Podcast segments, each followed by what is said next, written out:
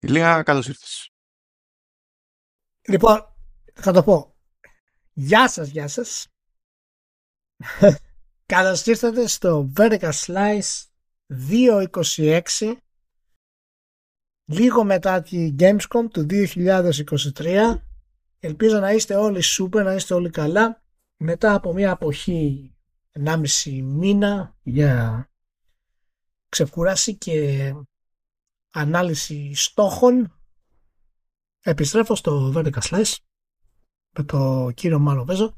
Πριν ε, προχωρήσουμε να πω ένα μεγάλο thanks και μπράβο στα παιδιά που ήρθαν ε, στο Vertical και κρατήσανε ψηλά το, το επίπεδο με τις κουβέντες τους και τις αναλύσεις τους.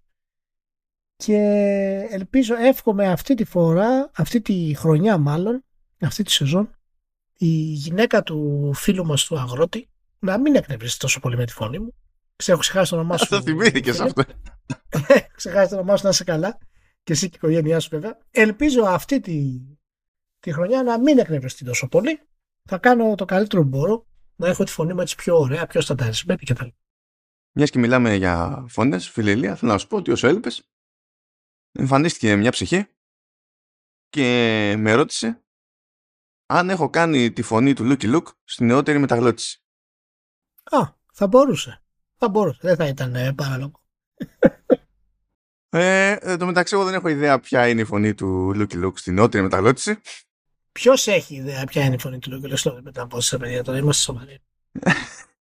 Ποιος το Ε, ξέρει; οπότε μου, στείλ, ε, μου στείλανε ένα link για να κόψω κίνηση. Τα άκουσα. Δεν το πολύ έπιασα. Η αλήθεια είναι. Πώ συνδέεται το, το πράγμα. Αλλά οκ, δεν υπάρχει πρόβλημα. Έπιασα όμως ότι εγώ αυτή τη φωνή που άκουγα την ήξερα. Και ψαχνόμουν να δω από πού διάολο την ξέρω αυτή τη φωνή. Και θέλω να σε ενημερώσω, Ηλία, ότι λίγο αργότερα λύθηκε το μυστήριο γιατί θυμήθηκα να ακούω τη φωνή αυτή τη συγκεκριμένη στο Μιλάγρος η Αντίθαση, το μεταγλωτισμένο για, για Αργεντίνικη σαπουνόπερα που είχε αναλάβει το ρόλο που έπαιζε ο Φακούντο Γαράνα. Αυτό έχω να πω. Ο Φαγούλο, να, να πω, παιδιά, σε όσοι το γνωρίζουν, ότι οι αργεντίνικες σαπουνόπερε, οι σαπουνόπερες Λατινικής Αμερικής γενικότερα, είναι ό,τι πιο τούμπανο έχει υπάρξει. Να το ξέρετε αυτό το πράγμα. Εάν θέλετε να ασχοληθείτε με σαπουνόπερες, πέρα από τα κλασικά ας πούμε, που έχουν μείνει στην ιστορία, ε, μπορεί να ξαναεπισκεφτείτε τη δυναστεία, αν θέλετε, ή τη Σάντα Μπάρμπαρα, που είναι ένα διαμάντι ε, που είναι παρεξηγημένο.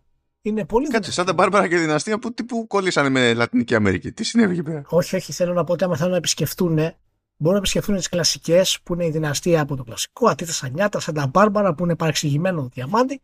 Αλλά άμα θέλουν πραγματικό πάθος ατελείωτο, δολοφονία μετά της δολοφονίας, κλέψιμο, απαγωγές, ναρκωτικά, χαμός, συνέχεια, είναι μόνο στην Λατινική Αμερική. Αυτό. Αυτό είναι το πιο χρήσιμο που θα μάθετε σήμερα από το Vertical Slice. Θυμώ, ενός λεπτού σιγή βασικά για την υπερμεταγλωτισμένη ατάκα φυλά στην ανάπηρη. Φίλε στην Όποιος, όποιος το θυμάται αυτό έχει ζήσει τελενοβέλα Ναι. στην Ελλάδα. Λοιπόν, Μάνο, για, για κάνε ένα γρήγορο recap της Gamescom. Για πες μου τι έγινε στην Gamescom, γιατί ήρθες πριν ε, δύο μέρες. Ναι, γράφουμε τώρα Δευτέρα 28 του μήνα και γύρισα στην ουσία ξημέρωμα 27ης και ίσα ίσα που πρόλαβα να λειτουργήσω ας πούμε και να υπάρξει μισή ελπίδα εκεί πέρα. Λοιπόν, δύο τινά. Θα πω έτσι μια γενική εντύπωση για το Opening Night Live και μια επίσης γενική εντύπωση για την έκθεση ως έκθεση, παιδί μου, σαν φάση.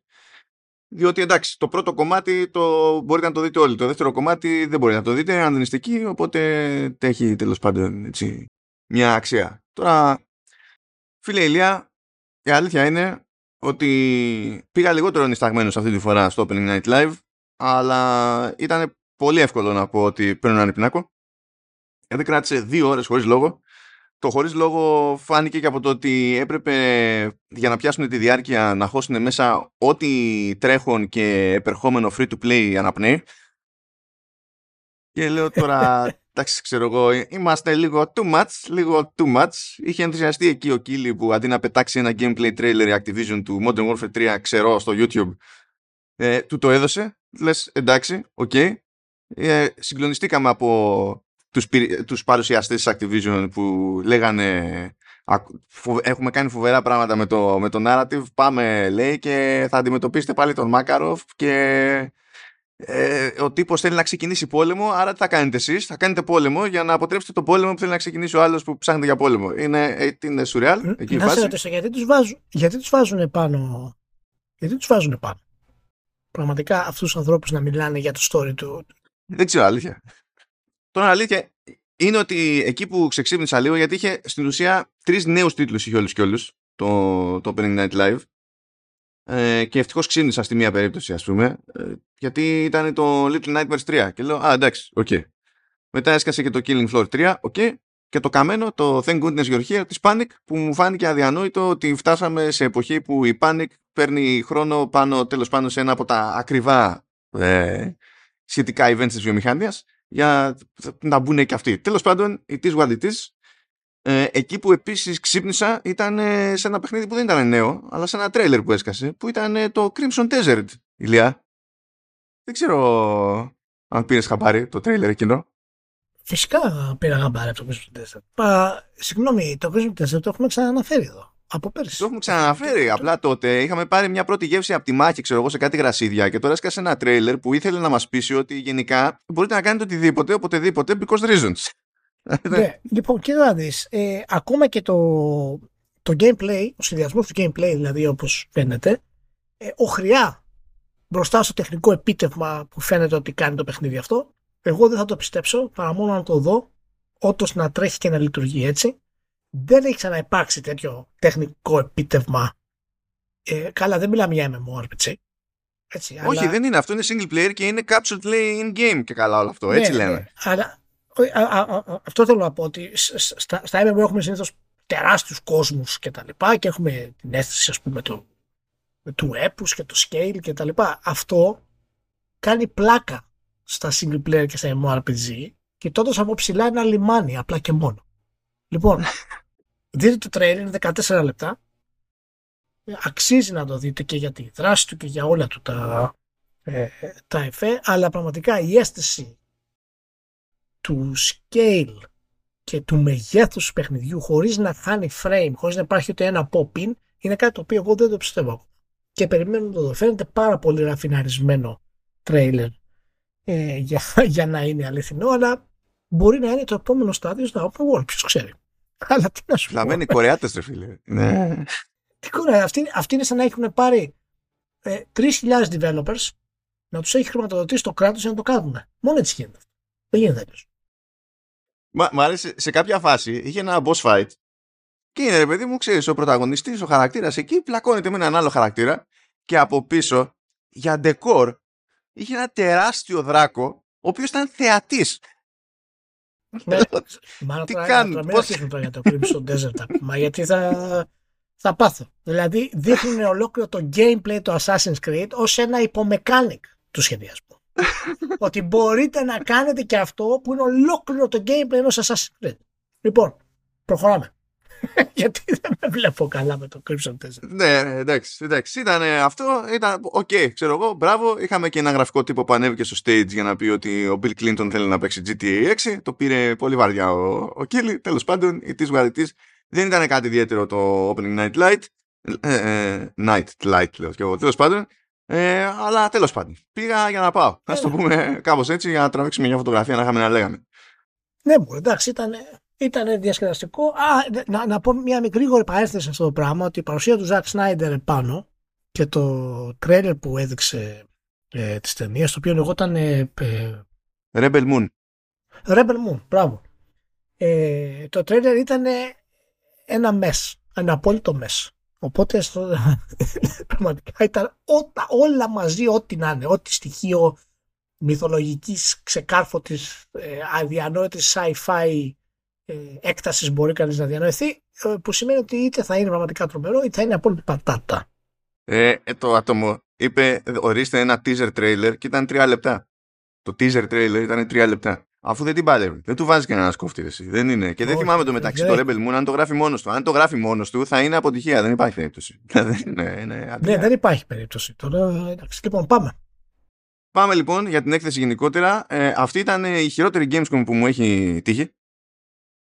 Ε, είχα προβλήματα από πριν στα, στα κανονίσματα, στη συνεννόηση με τους διοργανωτές, στα, στις διαπιστεύσεις. Είχα πρόβλημα μετά σε ό,τι τέλος πάντων προσπαθούσα να κλείσω από την άποψη ότι λόγω του πρώτου προβλήματος όλα τρεναρίστηκαν και έκλειναν μέχρι τελευταία στιγμή και διάφορες εταιρείες που παραδοσιακά ρε παιδί μου σκάνε με τα μπούνια σε αυτή την έκθεση είχαν τελείως περίεργη παρουσία ή μη παρουσία αυτή τη φορά. Δηλαδή, get this, ε, Ηλία.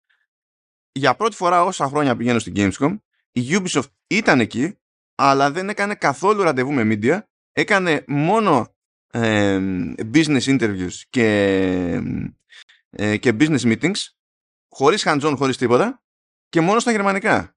Και λέω, τι είσαι- και, και μιλάμε για τη Ubi που έχει να βγάλει όπου να είναι Assassins, πιο μετά Avatar και τον Ιανουάριο τέτοιο, ε, το, το Prince of Persia.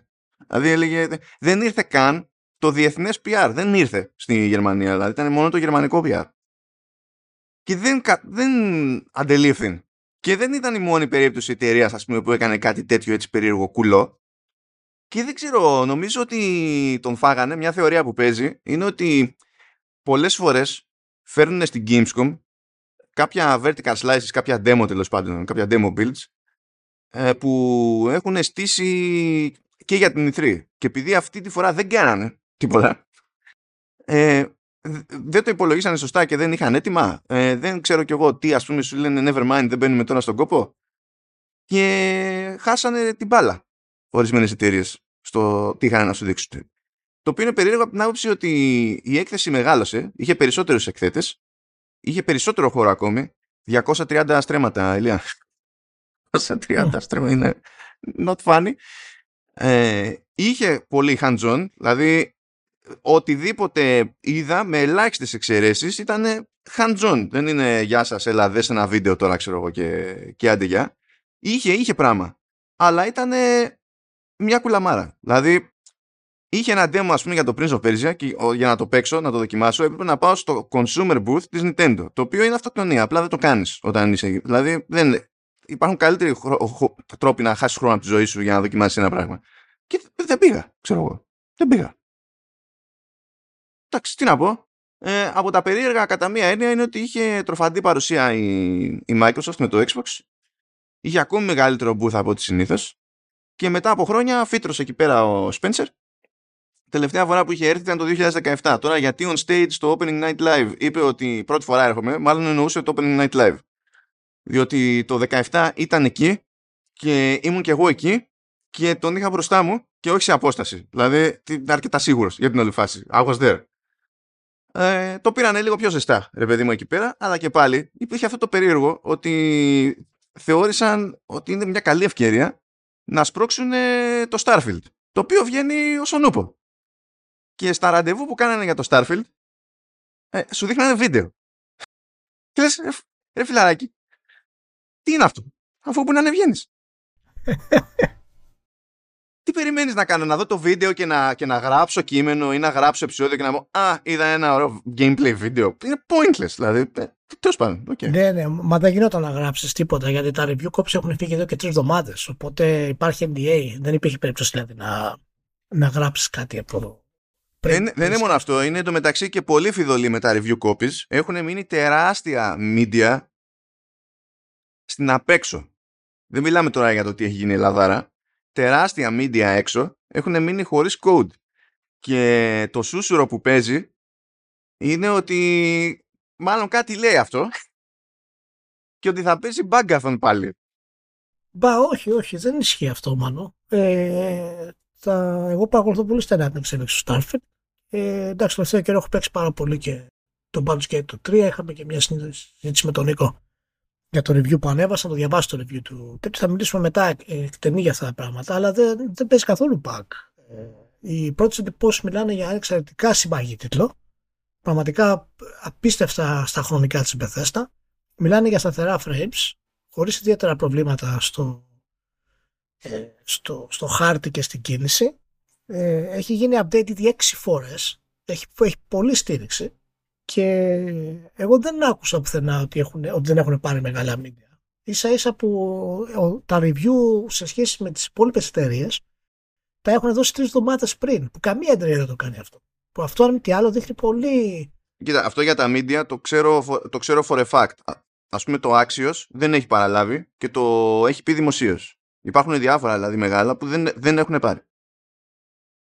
Ναι, ναι, και αλλά δεν ξέρω πώς το έχουν καταφέρει αυτό. Πόσο μεγάλα είναι αυτά σε σχέση με τα πραγματικά μεγάλα όμω. Δηλαδή... Ο το Axios είναι, είναι τεράστιος σε αυτό το, το άθλημα.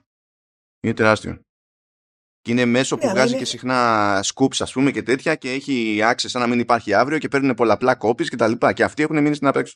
Μεταξύ άλλων. Ναι, ναι. Α, α, αυτό δεν ξέρουμε τι έγινε όμως. Γιατί ε, εγώ δεν το ήξερα για το Axios, αλλά αυτό είναι μία περίπτωση. Γενικά, εγώ έχω δει ότι έχουν πάρει τα, τα περισσότερα μεγάλα sites στον κόσμο έχουν πάρει κόπη και παίζουν εδώ και καιρό. Ε, το Starfield. Αλλά ε, το τι σημαίνει αυτό ακριβώς δεν, δεν το ξέρουμε ε, βέβαια και τι έχει συμβεί από πίσω. Αλλά από τα μεγαλύτερα προβλήματα είναι και το, τα leaks που έχουν γίνει για το Starfield φυσικά.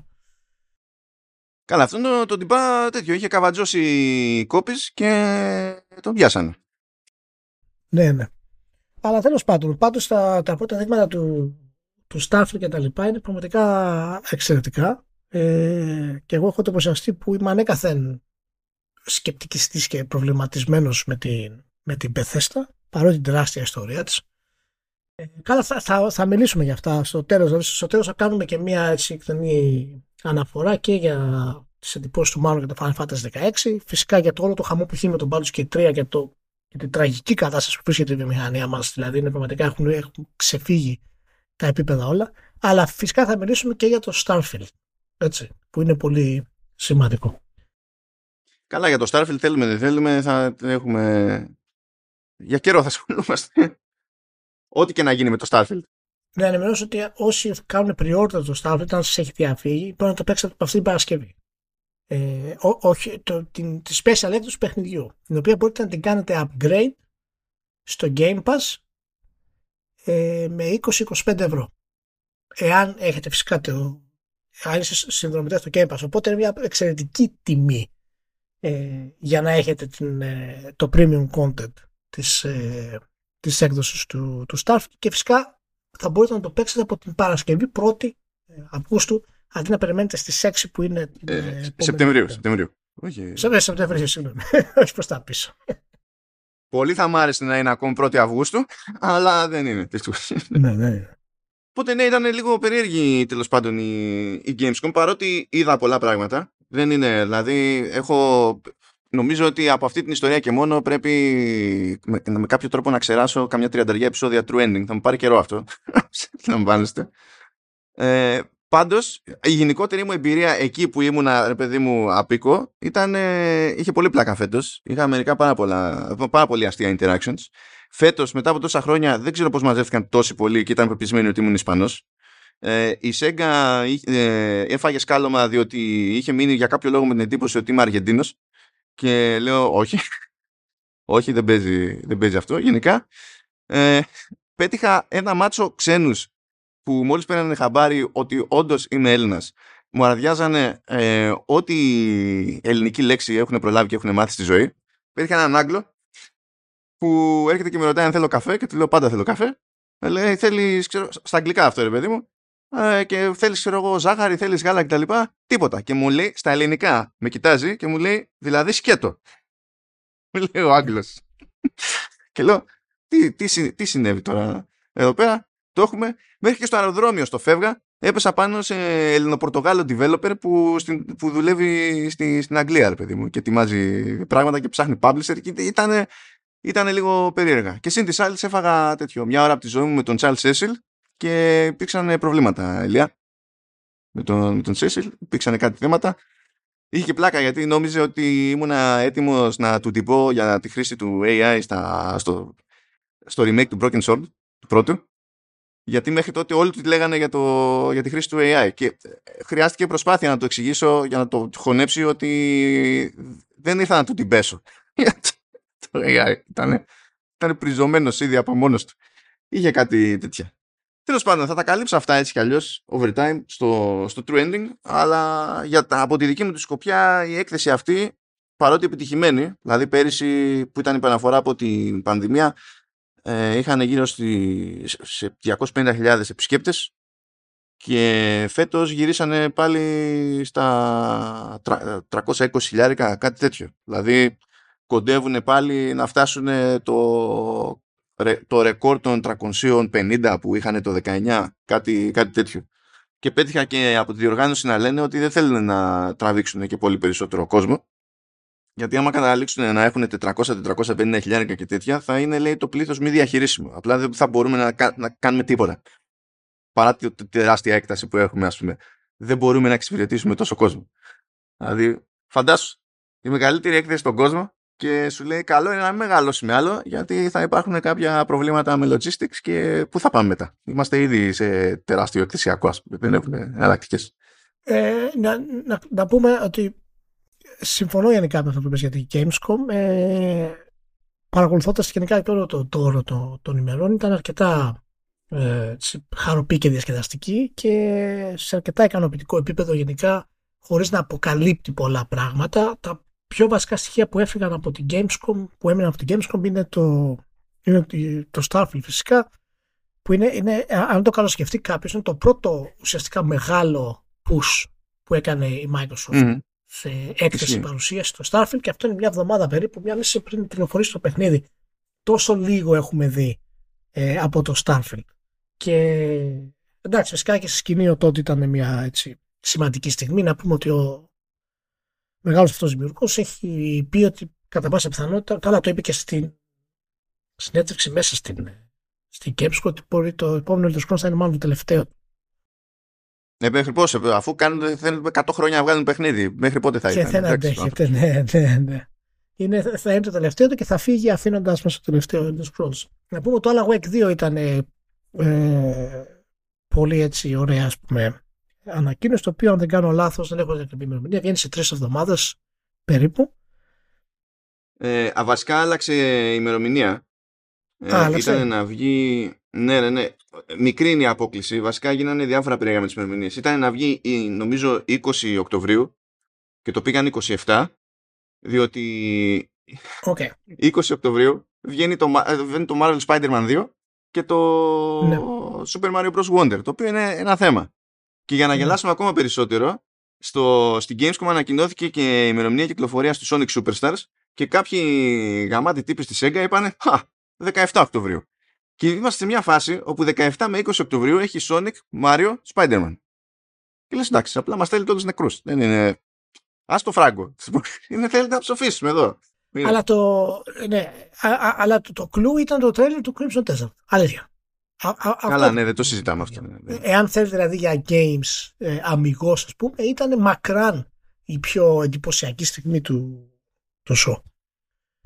Ε, okay. Εκεί ξεξύπνησα, αλήθεια, ξεξύπνησα. okay.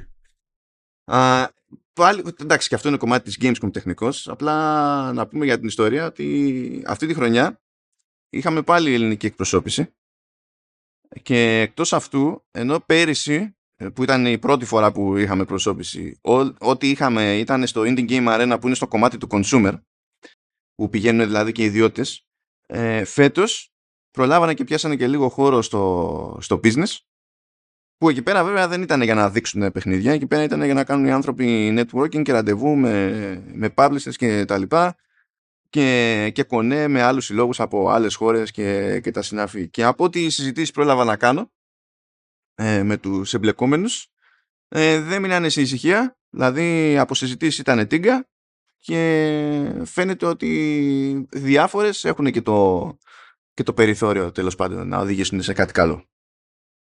Οπότε είναι ένα σημάδι ακόμα πρόοδου για την εγχώρια τέλος πάντων αγορά, αγορά ενώντας όχι το εμπορικό, το δημιουργικό μέρος της αγοράς. Είχαν βέβαια και πάλι πράγματα σε, στο, στο consumer με την The Collective ήταν το, το Homesick για το οποίο βγήκε πρόσφατα επεισόδιο Trending, εκείνο το ανέλαβε ο, ο Σταύρος, όχι εγώ. και είχαμε και αλλού το Σελήνη που εκεί πέρα η Λία έπαιξε ήττα. Ήταν ο άνθρωπος, ε, ήταν να σκάσει ο Ανδρέας για να το δείχνει και έπαιξε ήττα που τέλος πάντων ξέρω ότι ήττα έπαιξε, τουλάχιστον δεν έχει να κάνει με υγεία. Ε, καλά είναι ο άνθρωπος. αλλά ήταν εκτός προγράμματος τελείως και έπεσε πάνω στις μέρες της έκθεσης. Ήταν αδύνατο να, να το αποφύγει. Οπότε έμεινε μόνο το stand, ξέρω εγώ. Αυτό δεν υπήρχε άνθρωπος για να μπορέσει ξέρεις, να το δείξει και τέτοια και έφαγε μούτσα. Um, είχαμε επίσης και τους ε, Beyond the Hills που πλέον άφησαν την Ελλάδα από ό,τι μου είπαν μετακόμισαν και πριν από τρεις μήνες και είναι πλέον στη Δρέσδη οπότε δεν τους έπαιξε δεν ήταν και τόσο πίκρα να φτάσουν μέχρι την κολονία όπου δείξανε ένα παιχνίδι που μας έχει ξαναπασχολήσει εδώ είναι το Albert Wild Quantum PI που είναι, αν θυμάσαι Ηλία είναι 3D adventure με ένα, που είναι και καλά νουάρ, παίζει ασπρόμαυρο και είσαι ένας detective που είναι γάτος και τα λοιπά. Ναι. Και το, όταν ήταν ακόμα Αθήνα εδώ πέρα το είχα δει και θυμάμαι ότι ήταν τσαχπίνικο και κομικό με την καλή έννοια το, το γράψιμο. Τώρα είχαν να το δείξουν εδώ πέρα, έτσι κι αλλιώς έχουν περάσει, έχουν κάνει γύρες με αυτό το παιχνίδι. Έχουν, το έχουν δείξει και GDC, το έχουν δείξει σε διάφορες μπάντες. Ε, ακόμα δεν έχουν συγκεκριμένο ορίζοντα για την κυκλοφορία. Μένουν εκεί κάτι διαδικαστικά μέχρι να βγάλουν άκρη. Αλλά προχωράνε. Ήταν και το Basement and Basilisk που μας είχε απασχολήσει εδώ πέρα. Αυτό τεχνικός είναι, δηλαδή κυκλοφορεί. Το δείχνανε ως δείγμα δουλειάς, όχι για να πούμε ότι ο, ε, σε λίγο κυκλοφορεί, ξέρω εγώ, κάτι τέτοιο. Και φαντάζομαι ότι όλο και κάτι ξεχνάω, αλλά τώρα κοιτάζω πολύ στα γρήγορα το τι είχα τραβήξει φωτογραφία για να τα θυμάμαι, να τα ξεχάσω. Ε, και έτσι κι αλλιώς έχουμε ε, από το ελληνικό Game Dev στην Gamescom να κάνω μια γρήγορη στο ελληνικό Game Dev εδώ γύρω. Ε, διότι ε, προηγουμένως, την ανάπαυλα που ήμασταν εδώ πέρα και πριν την Gamescom, εμφανίστηκε το, το Clash Heroes of Feralia Terra που είναι open world action RPG, 3D και τα λοιπά. Ε, και κάνανε και ένα κονέ. Δηλαδή είναι, είναι από την Art and Roll ε, και, που κατάφερε και έκανε ένα κονέ να δείξει το το τρέιλερ τέλος πάντων της ανακοίνωσης το IGN το IGN εννοώ το μαμίσιο έτσι όχι IGN Greece και, και τέτοια ναι. οπότε τέλος πάντων δεν τους χάλασε αυτό Τώρα βέβαια το, το παιχνίδι αυτό φαίνεται αναπάντεχα φιλόδοξο για τα ελληνικά μεγέθη. Ε, δεν ξέρω πόσο εύκολο είναι τέλος πάντων να γίνει ακριβώς έτσι όπως το θέλουν οι ίδιοι στην Art Roll αλλά στην ανακοίνωση είμαστε, μέλλον έχουμε, ποιος ξέρει. Εγώ θα φροντίσω να βάλω links για να κόψετε κίνηση και το εξτραδάκι είναι ότι ανακοινώθηκε άλλο ένα ελληνικό horror game που λέγεται ο Ντότης ε, Δυστυχώς δεν πέτυχα κάποιον ξένο να τον βάλω να προσπαθήσει να διαβάσει τη λέξη οντότη και να δω τι θα πάθει. Είμαι... Ενώ δεν μας φαίνεται μας ιδιαίτερα δύσκολη λέξη, ε, δεν είμαι σίγουρος ότι ο ξένος νους θα αντιληφθεί τι πρέπει ακριβώς να κάνει με το NT εκεί πέρα. Ε, θα έχει ένα θεματάκι. Αυτό τώρα σκεφτείτε το πώς είναι η λογική λέει Σοφία, από την άποψη ότι είμαστε σε ένα 3D περιβάλλον, είμαστε μόνοι μας, πηγαίνουμε πέρα δόθε και το ζήτημα είναι να λύνουμε γρίφους και να μαζεύουμε κλούς για να καταλάβουμε τι έχει συμβεί και σε εμάς κτλ. Ε, πάντως αυτό κοντοζυγώνει γιατί βγαίνει για PC στις 6 Οκτωβρίου. Είναι από τη Xenoplasis Games.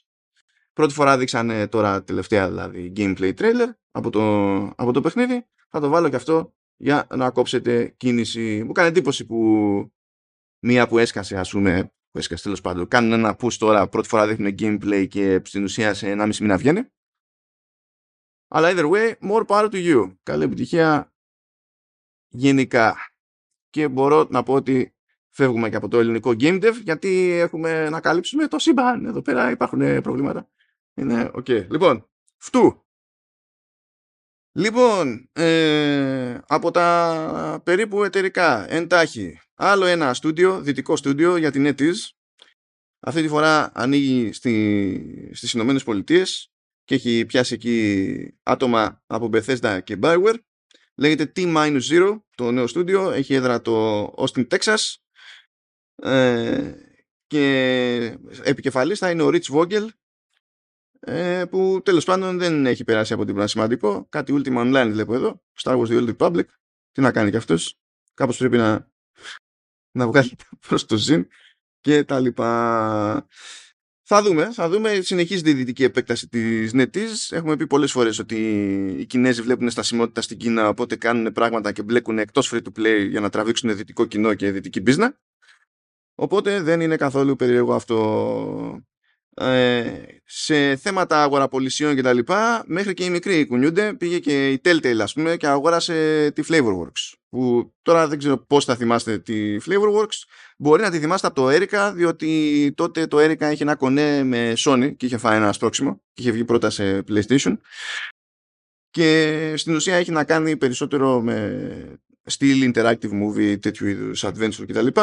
Οπότε φαντάζομαι ότι ένας λόγος που τους τσίμπησε και η Telltale είναι για το τεχνικό της υπόθεσης, γιατί αυτοί έχουν μια πλατφόρμα δική τους που λέγεται Touch Video και έχει να κάνει με το πώς αλληλεπιδράσει τέλος πάντων με παιχνίδια που προφανέστατα είναι πιο γραμμικά και ε, στηρίζονται περισσότερο σε αφήγηση και τα, και τα συνάφη. Ε, η Rockstar έκανε ένα περίεργο εκεί. Ε, πριν από μερικά χρόνια είχε, είχε μπανάρει μια ομάδα από modders δεν γούσταρε και ναι. άλλαξε γνώμη και τώρα τους αγόρασε.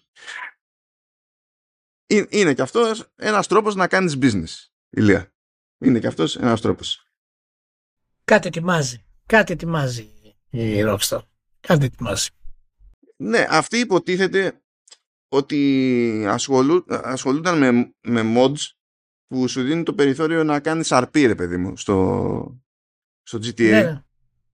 Ε, ναι, και μάλλον πρέπει να της πήρε λίγο τη Take Two και της Rockstar, αλλά να χώνεψε ότι αυτό έχει αρκετό ρεύμα σε Twitch, ιστορίες κτλ. ας πούμε, ώστε να έχει νόημα αντί να απλά να το κυνηγάμε και να το εκμηδενήσουμε, να το υιοθετήσουμε. Οπότε ξέρω εγώ, never mind, καλή καρδιά. Ε, και άντε για, τέλος πάντων. Βέβαια, παράλληλα, αφού είπε ας αγοράσω κάτι modders, Πήγε λοιπόν και μπάναρε έναν άλλον modder εκεί πέρα που στην ουσία μπορεί να το είχατε πάρει χαμπάρι. Είχε φτιάξει ένα mod που, στην, που χρησιμοποιούσε το chat GPT για να βγάζουν ατάκες οι NPCs και να βγαίνει συζήτηση ας πούμε. Ε, χωρίς προειδοποίηση, χωρίς να του πούνε κοίταξε να δεις βγάλει το off το mod και τα λοιπά, γι' αυτό και γι' αυτό το λόγο, ή μας πειράζει αυτό, μήπως κάτω κάπως αλλιώς να μην υπάρχει πρόβλημα. Απλά αρχίσαν να εξαφανίζουν από παντού το mod, δεν του έχουν πει τίποτα, δεν έχει ιδέα και δεν συμμαζεύεται, καλά περνάει αυτός. Παράλληλα, ε, έχουμε την Behavior Interactive που πήρε την Code Glue. Η Behavior Interactive τώρα τελευταία κάνει ένα μάτσο εξαγορές εδώ και εκεί, αλλά κυρίως μικρότερα στούντιο που είναι contractors και τους χρησιμοποιεί είτε για να πάρει και άλλες δουλειές στο πλαίσιο του outsourcing ας πούμε, είτε για το τεχνικό υπόβαθρο που, που έχουν. Οπότε, ό,τι και αν κάνει behavior για το αν θα καταφέρει να βγάλει παιχνίδια, ξέρω εγώ, και κάθε πότε για την part της, τουλάχιστον θα προσφέρει υπηρεσίες σε τρίτους και κάπως έτσι, μάλλον γυρνάει η business περισσότερο για να αισθάνονται πιο ασφαλείς. Αλλά στα δύο τελευταία περάσματα περί εξαγορών έχουμε Sony και Microsoft. Microsoft για τα γνωστά με Activision Blizzard, έχει λίγο, αστι... λίγο γέλιο εκεί πέρα. Αλλά φύτρωσε έτσι στο άσχετο η Sony και αγόρασε την Odeze. Η Odeze ε, ασχολείται με ακουστικά της προκόπας. Δηλαδή ναι. είναι brand το οποίο θεωρείται καλό. Και το περίεργο της υπόθεσης είναι ότι ο Ντέζε δεν αγοράστηκε από τη Sony ως Sony, ο Sony Group ξέρω εγώ, ή από τη Sony Electronics που εκεί πέρα συνήθως ε, υπάγεται ότι έχει να κάνει ξέρω εγώ με ήχο και τα συναφή ας πούμε από τη Sony αλλά το, την αγόρασε η Sony Interactive Entertainment είναι σαν να λέμε ότι την αγόρασε στο PlayStation, ας το πούμε έτσι τώρα πιο, ναι, ναι. πιο, πιο γύφτικα. Το οποίο είναι από τα περίεργα που, που κάνει η Sony. Δηλαδή, ποιος ο λόγος να αγοράσεις expertise σε audio ε, και να μην το συνδυάσεις με το άλλο expertise που έχεις σε audio. Αλλά επειδή όλα αυτά τα divisions στη, στη Sony έχουν παράδοση και συνήθεια να πλακώνονται μεταξύ τους, ε, και μάλλον δεν το έχουν λύσει αυτό μετά από τόσα χρόνια, παρά τις εσωτερικές προσπάθειες για τις οποίες γνωρίζω ρε παιδί μου ότι τι φύστανται και γίνονται, δεν έχουν πετύχει μάλλον. Και καταλήγουμε κάπως έτσι. Ε... Εντάξει αυτή η εξαγορά αυτή η εξαγορά είναι λίγο περίεργη να σου πω την αλήθεια. Από την άποψη ότι δεν, δεν ξέρω τι ακριβώς σκοπεύουν να κάνουν με αυτή την εξαγορά. Γιατί τα, τα ακουστικά του PlayStation είναι ήδη ε, ε, έχουν κυκλοφορήσει και είναι καλά. Ενώ υπάρχουν και πολύ δυνατά γενικά ακουστικά για μουσική και ήχο της Sony ε, σε υψηλή τιμή βέβαια Μιλάμε για τιμές τώρα των 250 ευρώ και πάνω. Και μου κάνει εντύπωση που αγοράστηκε από, από την εν λόγω ε, το, το, από το PlayStation στην ουσία. Δεν ξέρω μήπως ε, έχουν, ξέρεις, έχουν να τα... Θέλω να χρησιμοποιήσουν κάποια τεχνολογία που αυτή δεν ξέρω, αλλά δεν είναι αυτά ακουστικά τα οποία μπορείς να βγάλεις γενικά για το PlayStation, ας πούμε, με αυτή τη τεχνολογία. Θα είναι πολύ ψηλό το, το κόστος. Δεν είναι. Λέει κιόλας ότι ο Ντέζε θα συνεχίσει να λειτουργεί και ως ε, standalone brand. Δηλαδή δεν είναι ότι ξαφνικά θα βγαίνουν τα μοντέλα της Οντέζε και θα γράφουν Sony πάνω. Αλλά. Όχι, όχι, προφανώς. Ναι, αυτό μου θυμίζει λίγο την εξαγορά της Beats από την Apple που εξακολουθεί και βγάζει προϊόντα η Beats αλλά η τεχνογνωσία έχει επίπτωση στα, σε Apple products και δεν ξέρω τώρα πώς συνδέεται αυτή η φάση γιατί η Οντέζε ας πούμε έχει ε, έχει μια προϊστορία στα λεγόμενα τα, τα planar, τα, τα ακουστικά που είναι flat, δεν είναι κονικά και τα ακουστικά που ανακοίνωσε πρόσφατα και θα μας απασχολήσει λίγο παρακάτω η Sony για το PlayStation έχουν τέτοιου είδους ε, ηχεία ήδη. Οπότε μπορεί να ξεκίνησε ως μια εξωτερική συνεργασία ας πούμε, για το τεχνικό κομμάτι και να την είδανε μετά κάπως. Ξέρω εγώ ότι μας συμφέρει να τους ναι. αγοράσουμε ή δεν είναι ακριβή να τους αγοράσουμε. Δεν ξέρουμε και πόσο πήγε εξαγορά. Δεν ανακοινώθηκε. Για να δούμε. Αλλά ναι, έχω, έχω ένα ερωτηματικό εδώ. Όχι για την ποιότητα της, της εταιρείας, αλλά για το, για το που καταλήγει στο οργανόγραμμα του Sony Group, ας πούμε. Αυτό είναι που μου κάνει λίγο εντύπωση. Λοιπόν, από εκεί και πέρα είχαμε το νέο επεισόδιο εκεί πέρα στην όλη υπόθεση με Activision Blizzard και Microsoft επειδή η Microsoft σου λέει δεν γίνεται να ασχολείται με όλη την ώρα με το CMA οπότε θα ασχοληθώ όλη την ώρα με το CMA και πηγαίνει και προτείνει κάτι νέο στο CMA συγκεκριμένα και λέει κοίταξε να δεις εγώ τα βρήκα λέει με τη Ubisoft λέει με τη Ubisoft ε. okay. λέει για να δώσω τα streaming rights των παιχνιδιών όλων των παιχνιδιών Activision Blizzard μέχρι τώρα αλλά και όσων θα κυκλοφορήσουν τα επόμενα 15 χρόνια να τα πασάρω στη Ubisoft. Η Ubisoft θα μου δώσει κάποια λεφτά εφάπαξ για τα δικαιώματα αυτά και ύστερα ανάλογα με τη δημοφιλία των παιχνιδιών αυτών κάτι θα μου δίνει άγνωστο τώρα πώς θα υπολογίζεται αυτό. Και η Ubisoft με εξαίρεση την ευρωπαϊκή οικονομική περιοχή θα είναι και ο αποκλειστικός κάτοχος και διαχειριστής των streaming ε, των δικαιωμάτων streaming αυτών των παιχνιδιών. Πράγμα που σημαίνει ότι αν κάποιος εκτός Ευρώπης χοντρικά έχει μια υπηρεσία streaming και πει ότι κοίταξε να δεις, εγώ θέλω να βάλω στον κατάλογό μου παιχνίδια Activision Blizzard, δεν θα πηγαίνει και θα λέει Microsoft, τι θέλεις, θα πηγαίνει και θα λέει Ubisoft, τι θέλεις. Θα συμβεί αυτό. Θα συμβεί αυτό. Μιλάμε για, μιλάμε για streaming, έτσι, μην τα μπερδεύετε. Μιλάμε ναι, μιλάμε για streaming. Στο Game Pass δεν αλλάζει κάτι. Και να είμαστε συγκεκριμένοι, ναι. Και εντός Ευρώπης εξακολουθεί και. Ε, δηλαδή, δεν αλλάζει κάτι εντός Ευρώπης. Μέσα σε όλα και επειδή η Microsoft έχει ήδη δεσμευθεί με συγκεκριμένο τρόπο έναντι της Ευρώπης και το να πάει να το αλλάξει αυτό τώρα υποτίθεται ότι θα είναι πισωγύρισμα. Θα είναι σαν να θετεί συμφωνία που έχει ήδη κάνει. Τώρα με τι μυαλά η Microsoft είπε αντί να δώσω τα δικαιώματα αυτά στη Ubisoft, μάλλον στη Ubisoft, okay, ε, μόνο για το Ηνωμένο Βασίλειο που μου πρίζουν τα σηκώτια, θα τα δώσω, θα δώσω τα διεθνή δικαιώματα με τον αστερίσκο για την Ευρώπη. Δεν το καταλαβαίνω. Μου φαίνεται αστείο ότι φτάσαμε έτσι λόγω του CMA, δηλαδή από την πετριά που έχει φάει το CMA να κανονίζεται το ζήτημα ε, δικαιωμάτων παγκοσμίως. Είναι, ε, ε, είναι αστείο. Αλλά τέλος πάντων τώρα λέει θα το επανεξετάσει αυτό το πράγμα το, το CMA και υποτίθεται ότι πρέπει να γνωμοδοτήσει, να πάρει θέση μέχρι 18 Οκτωβρίου που είναι και η νέα καταληκτική ημερομηνία για τη διεκπαιρέωση της εξαγοράς μεταξύ Microsoft και Activision Blizzard γέλασα ηλία τόσο πολύ για το ότι σε κάτι ακόμη ξαφνικά πετάχτηκε από το πουθενά η Ubisoft που δεν μπορούσα, δεν μπορούσε το μυαλό μου να διαχειριστεί τα υπόλοιπα σαν, σαν φάση. Δηλαδή, την, να... Τέλος πάντων, λοιπόν, να, να, να ξαναπούμε ότι αυτό πρόκειται για τα παιχνίδια που κάνουν streaming. Τώρα, αυτό τι καλό έχει αυτό το κομμάτι; Το καλό που έχει αυτό το κομμάτι είναι ότι πρώτον φυσικά δίνει σε Microsoft μια ευελιξία για να περάσει συμφωνία που είναι νομίζω και το τελευταίο χαρτί για να γίνει όλο αυτό το κομμάτι. Δεύτερο, δείχνει μια εκτεταμένη συμφωνία και σχέση πλέον μεταξύ της Microsoft και της Ubisoft που έχουμε καιρό πει ότι η Ubisoft ετοιμάζεται για εξαγορά. Από πέρυσι το έχουμε πει αυτό. Δύο χρόνια τώρα το λέμε αυτό. Η αιμονή της στα Assassin's Creed αυτή τη στιγμή προσωπικά κατά τη γνώμη μου, δεν έχω άλλα στοιχεία, δείχνει αυτό το κομμάτι και θυμίζει ιδιαίτερα αυτό που είχε κάνει η Bethesda με το Fallout 76. Και να ανεβάσει δηλαδή την αξία της εταιρείας πριν γίνει ε, η εξαγορά ή οποιαδήποτε άλλη συγχώνευση. Τώρα η Ubisoft έρχεται και είναι ενδιάμεση της Microsoft για την Activision και αυτό είναι σε μια πολύ ειδική θέση ακόμα και αν πρόκειται για streaming που είναι πολύ μικρό κομμάτι της αγοράς.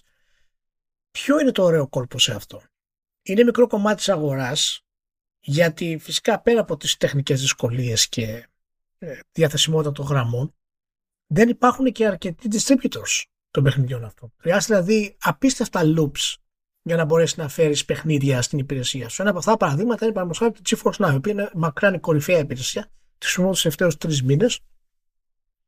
Εάν έχεις γραμμές οι οποίες είναι νορβηγικές, παραδείγματος χάρη, είναι σαν να παίζεις local κυριολεκτικά. Δηλαδή τα 99% των παιχνιδιών που δεν, που δεν είναι Twitch gameplay και είσαι ευαίσθητος, ας πούμε, στο, στο ελάχιστο ας πούμε, frame που μπορεί να χάσεις, είναι σαν να είναι local. Και είναι πραγματικά μια αδιανόητη εμπειρία να παίζεις σε, σε τέτοιο επίπεδο. Με, με 480 κτλ.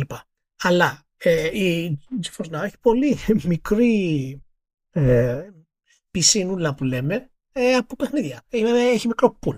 Δεν, έχουν, δεν χωράει να κολυμπήσεις μέσα. Είναι λίγα. Μα, μα στην ουσία δεν έχει παιχνίδια. Γιατί δεν είναι. Δεν παίρνεις από την Nvidia παιχνίδια. Από την Nvidia στην ουσία ναι. νοικιάζει Αλλά... hardware. Αυτό κάνεις. Ναι, ναι, ναι, αυτό. Αλλά η Nvidia έχει τη δυνατότητα να στριμάρει τα παιχνίδια αυτά. Μάλιστα, δεν χρειάζεται καν να τα έχεις install στο PC σου. Τα παιχνίδια αυτά. Για να τα στριμάρεις. Τα στριμάρει η υπηρεσία μέσα από ένα βασικό κομμάτι γιατί το έχει διαθέσει το license αυτό η εταιρεία που σημαίνει ότι γίνεται το πάρε δώσε. Η, η Ubisoft θα έρθει τώρα και μπορεί κάλλιστα να πει στη GeForce ότι κοίτα να δεις θα σου δώσω εγώ τα παιχνίδια αυτά. Να τα κάνεις είναι πολύ πιο εύκολο να τα περάσεις. Να πάρεις όλα σε ένα ωραίο πακετάκι. Δεν χρειάζεται να μπλέξουμε άλλα πράγματα. Είναι OK και δεν υπάρχει κανένα πρόβλημα. Πέρα από τη συμφωνία που έχει ήδη Microsoft για κάποια συγκεκριμένα PC games που θα έρθουν στη, στη GeForce.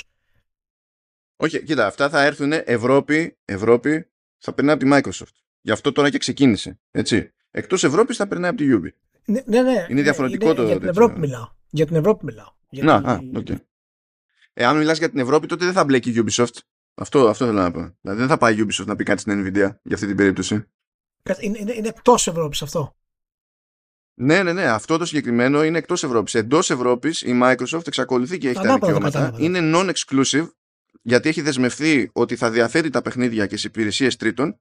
Αλλά γενικά, αν θες να κάνεις κάποια business για το συγκεκριμένο κομμάτι του καταλόγου ε, εντός Ευρώπης, μιλάς στη Microsoft. Εκτός Ευρώπης, μιλάς Ubisoft. Βλέπεις, είτε πέσει αυτό το πανηγύρι το περίεργο. Ναι, ναι, αλλά είναι καθαρά distributor. Με, με, την, με την παραδοσιακή έννοια που mm. το ξέρουμε. Αλλά ε, ούτως ή άλλως το, το point που ήθελα να κάνω σε αυτό το κομμάτι, αν είναι εξωτερικό ή εσωτερικό, είναι ότι από τη στιγμή που έχεις distributor σε αυτό το κομμάτι, τα margins είναι άλλα, το reach που μπορείς να κάνεις είναι άλλο και είναι πιο εύκολο για, για εταιρείες που είναι, ε, θέλουν να έχουν μια πρόσβαση σε κάποιους από αυτούς τους τίτλους να μπορεί η Ubisoft να κάνει και τα δικά της πακέτα και τις δικές της συμφωνίες. Με αποτέλεσμα να έχουμε πολύ μεγαλύτερη πληθώρα επιλογών.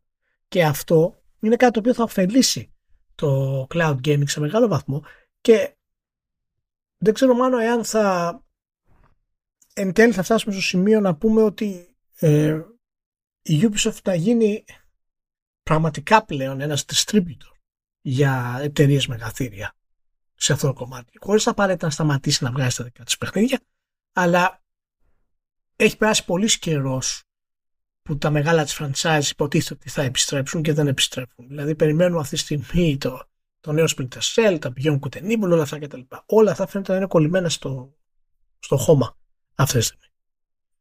Και ένα τελείως τρελό take μπορεί ο Κιγεμό να θέλει να πάει τη Ubisoft πρώτος στο επόμενο επίπεδο που θα είναι το cloud streaming. Γιατί δεν το cloud streaming θα είναι διαδεδομένο, θα γίνει πιο διαδεδομένο. Στάνταρ. Μπορεί να μην φτάσει ποτέ να, είναι, να αντικαταστήσει τα πάντα, ας πούμε, αλλά ιδιαίτερα σε χώρες οι οποίες είναι εύκολες, εύκολη πρόσβαση σε πολύ γρήγορο ίντερνετ, οι γονείς δεν θα έχουν να ασχολούνται με τίποτα, ούτε με physical copies, ούτε με console, ούτε με τίποτα. Θα παίρνουν μια συσκευή στο μικρό και ο μικρός θα παίζει όπου, όπου θέλει. Μπορεί η Ubisoft, ο, ο να θέλει να κάνει αυτό το βήμα μπροστά, να φέρει τη Ubisoft δηλαδή να είναι πρωτεργάτρια στην, ε, στη διάδοση και στην, στην επιχειρηματική ας πούμε, τη στροφή του cloud streaming. Αυτό είναι τρελό take και θα το δούμε τουλάχιστον στα επόμενα 5-6 χρόνια. Απλά μου κάνει εντύπωση που επιλέχθηκε η Ubisoft. Αυτό είναι η μεγαλύτερη εντύπωση που μου κάνει, η οποία ε, και το Ubisoft Plus, έτσι. Ναι, εννοείται ότι οι τίτλοι Activision Blizzard προφανέστατα και θα σκάσουν στο Ubisoft Plus. Προφανέστατα. Ε, εφόσον μιλάμε για streaming, έτσι. Εφόσον μιλάμε για streaming. Γιατί το κομμάτι του κατεβάζω το executable και το τρέχω, αυτό είναι άλλο καπέλο. Δηλαδή, κανονικότατα οι τίτλοι Activision Blizzard θα είναι στον αυτονόητα, ξέρω εγώ, σε Game Pass κτλ. Δηλαδή, δεν τη λέει κανένα τη Microsoft, μα και μου, τι κάνει εκεί. Γιατί όλο το σκάλαμα του CMA βασίζεται στην ιδέα ότι το cloud ε, gaming είναι ο προφανής μονόδρομος που θα καταπιεί τα αυτό, πάντα. Ναι, ναι, ναι, ναι, ναι, Μα είναι αυτό που είχαμε πει και όταν κάναμε τις αναλύσεις πολλές ότι ε, το, το είχα αναφέρει κιόλας ότι αφού το πρόβλημά τους είναι αυτό ας μην κάνουν streaming καθόλου. Και ας επιστρέψουν όλα τα άλλα να γίνουν. Αλλά ε, αυτό δεν είναι επίσης τη λύση. Χωρίς να απαγορεύσει ας πούμε, το, το streaming. Απλά πα, παραμένει μου κάνει εντύπωση που επιλέχθηκε η Ubisoft έτυχε να ανταλλάξει μια κουβέντα εκεί με, με Yubi και λέω, έχω καταλάβει ότι ξέρω εγώ είναι έτσι και έτσι και έτσι. Λέει, ναι, αλλά θα ρωτήσω κι εγώ γιατί είναι, μου φαίνεται λέει, λίγο μπέρδεμα. Α, σουρεάλ, τι ζούμε, τι ζούμε. Yeah, ναι, αυτό το, το, yeah. το πράγμα. Τέλος πάντων, πάει κι αυτό. Λοιπόν, ε, απλά για το χαβαλέ θα περάσουμε λίγο από αποτελέσματα τριμήνου Sony και Nintendo. Δεν θα μπλέξω καν με νούμερα. Απλά θα σας πω ότι ε, σε όρους δεκαμήνου, rolling δεκαμήνου τέλος πάντων, η, η Sony νομίζω για πρώτη φορά ε, τράβηξε από το gaming περισσότερα λεφτά από την Tencent. Συνέβη και αυτό. Δηλαδή είναι, είναι, δεν είναι απλά πρώτη μεταξύ platform holders, είναι πρώτη τελεία σε, σε Giro. Άλλο ένα πράγμα, αυτό το σημείωσα ειδικά για την παρτάρα σου, Ηλία. Ε, από αυτό το οικονομικό τρίμηνο και στο εξής, η Sony δεν θα αναφέρει α, ε, πλήθος συνδρομητών PlayStation Plus. Πώς σου φάνηκε αυτό; Oh, γιατί μας το κάνανε αυτό; Τόσο καιρό κατηγορούν τη Microsoft για το... Για το... Ε, δεν θα βγάζουμε ποτέ άκρη στην όλη αυτή η ιστορία. Επίσης είπε ότι σφίγγεται λίγο με την κερδοφορία στο, στο hardware το οποίο δεν είναι περίεργο από την άποψη ότι άρε Sony πήγε ένα πενιντάρικο πάνω τη λιανική μετά άρχισε σε κάποιες ε, αγορές να κάνει έκπτωση μεταξύ αυτών των αγορών και η ελληνική που έκοψε 75 ευρώ και τώρα θα κάνει νέο κύμα που θα κόβει ένα κατοστάρικο και αυτό το κάνει λίγους μήνες μόνο μετά την άνοδο κατά 50 ευρώ και, και κάθομαι εγώ και λέω, τι, τώρα τι κατάλαβες. δηλαδή, ανέβασε την τιμή, ανέβασε την τιμή, σκίστηκες να καλύπτεις ε, ζήτηση, γιατί πουλάει αβέρτα το PS5. Δηλαδή το πρόβλημά τους δεν είναι ότι την κάναμε τη μείωση γιατί δεν πουλάγαμε. Ε, και σε χρόνο μηδέν, για τροφαντό διάστημα, ε, το ρίχνεις πιο κάτω από ό,τι ήταν εξ αρχής και τώρα πας να το ρίξεις ακόμη πιο κάτω γιατί βγάζει αυτό νόημα; Το, δηλαδή, που για τον καταναλωτή μια χαρά ξέρω εγώ. Αλλά τότε τι την ανέβασε την τιμή εξ αρχής. Δηλαδή, είναι pointless μέχρι στιγμής. Για να πιάσει μάλλον τους πολύ γρήγορου. Να πιάσει το, το κύμα της ε, επιτυχίας γενικότερα. Ε, τα νούμερα αυτά είναι καταπληκτικά για τη Sony και μπράβο στην, στην εταιρεία. Πραγματικά πάει, πάει εξαιρετικά. Και ξαναλέμε, χωρίς να έχει βγάλει τα πολύ μεγάλα της όπλα που είναι η πραγματική τίτλη νέας γενιάς. Δεν έχει πάει μέχρι εκεί και μάλιστα ακούγεται αυτή τη στιγμή ότι θα υπάρξει και εγώ πλέον είμαι βέβαιος μετά από ε, αυτά που, που είδα και έψαξα ότι θα βγει και expansion για τον God of War. Α, ναι, το πήρε αυτή με αυτό, ναι. Και... Και ξέρεις, θα κάνουν ό,τι κάναμε το expansion για το Horizon. Θα είναι μόνο για PS5, ξέρω ναι. το, το expansion. Ναι, ναι, ναι. ναι όλη αυτή η επιτυχία της, ε, της Sony βασίζεται πραγματικά στην, ε, στην φοβερή δύναμη του, του brand και τη δουλειά που έκανε στο PlayStation 4. Και βρίσκεται σε σημείο, πιθανά στο καλύτερο δυνατό σημείο αυτή τη στιγμή, έχοντας ξεπεράσει όλα αυτά τα χαζά που είπε ο, ο Ryan και όλα αυτά τα σφάλματα που κάνανε και τις δίθεν παραβλέψεις και όλα αυτά για να ξεγελάσουν το κοινό να πάρουν το PlayStation πολύ γρήγορα στι αρχικέ πωλήσεις. Ξεπέρασε αυτό το κύμα γιατί δεν είχε και μεγάλο χτύπημα από τους δημοσιογράφους. Και αυτή τη στιγμή είναι στο υψηλότερο κύμα, ας πούμε, που θα την πάει σε άλλο επίπεδο. Και οι νέοι τίτλοι, πάνω οι πραγματικοί τίτλοι νέας γενιάς είναι αυτοί που θα χτυπήσουν κόκκινο, στην, ε, με την καλή άποψη το λέω, στην, στην εταιρεία. Θα έχει πάρα πολύ ενδιαφέρον να δούμε ακριβώς βέβαια και τα επόμενα βήματα της Nintendo στην όλη αυτή κατάσταση. Ε, ξέρεις τι δεν ακούστηκε καθόλου στην, ε, στις ανακοινώσεις για τα αποτελέσματα και το conference call και τα λοιπά; Το PSVR 2. Το PSVR 2. Μηδέn αναφορές. Μηδέn. Μηδέν. Φάση ούτε εκείνοι λένε μόνοι τους, ούτε τους ρωτάει κανένας. Καλά πάει αυτό, πιστεύω. Συνεχίζει την πορεία. Ναι. Ευτυχώς που είναι σε, σε, θέση που την παίρνει τη Sony να μην την νοιάζει. Έτσι, δηλαδή μπορεί να είναι ξενέρα, αλλά δεν θα τα βάψουν και μαύρα. Πιστεύω. Λοιπόν, πάμε επίσης γρήγορα από την Nintendo για να πούμε ότι είναι μια ιδέα από τα 130 εκατομμύρια το, το Switch. Πρόλαβε και ε, ξεπέταξε εντός του τριμήνου 18,5 εκατομμύρια Tears of the Kingdom. Ε, είδα την κατάταξη με τους τίτλους ε, γιατί είχα μείνει lifetime sale στο, στο Mario Kart 8 στα 45 εκατομμύρια και ήμουν εντυπωσιασμένος και είδα την καινούρια και έλεγε 55. Όχι ότι αυτά δεν έγινε τώρα από, μέσα στο τελευταίο τρίμηνο. Αλλά νομίζω το τελευταίο τρίμηνο πούλησε άλλα ένα ή δύο εκατομμύρια Mario Kart. Δεν το, δεν το πιάνω. Και θέλω να σου πω ότι σοκαρίστηκα διότι βγήκε από το top 10 στο, στις συνολικές πωλήσεις το, το ανατίτλο βγήκε από το top 10 το, το, το, έλα, το ξέχασα τώρα το fitness something. Γιατί ήρθε το Zelda και το πέταξε από το top 10 δηλαδή με μια στεναχώρια με μια σαν φάση. Μια χαρά ήταν, ήταν κομικό. Ε, κομική είναι η κερδοφορία έτσι κι αλλιώς της Nintendo. Δηλαδή το κέρδος που βγάζει η Nintendo είναι πολλαπλάσιο από το κέρδος που βγάζει ε, η Sony. Που η Sony κοντεύει. Ε, τι κοντεύει, κάνει το διπλάσιο τζίρο από την Nintendo. Αλλά έχει το 1 τρίτο, ξέρω εγώ, της της κερδοφορίας. Δεν καταλαβαίνει Χριστό η Nintendo. Δεν ενδιαφέρει τίποτα καθόλου. Είναι όλοι jet.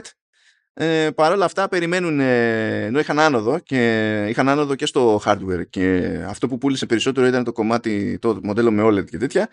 Έτσι κι αλλιώς σε αιτήσια βάση περιμένουν πτώση γιατί πια ξέρεις είναι πόσο, πόσο να δεν, δεν είναι και εύκολο πλέον αλλά θα δούμε αυτό, αυτή η αστείωτητα από την Nintendo και μπορούμε να πάμε εδώ πέρα στα πιο τροφαντά ε, να κάνουμε ένα πέρασμα λίγο από Xbox το οποίο έχει, έχει 500 πράγματα από παντού γιατί άνοιξε το στόμα του Spencer στη Gamescom.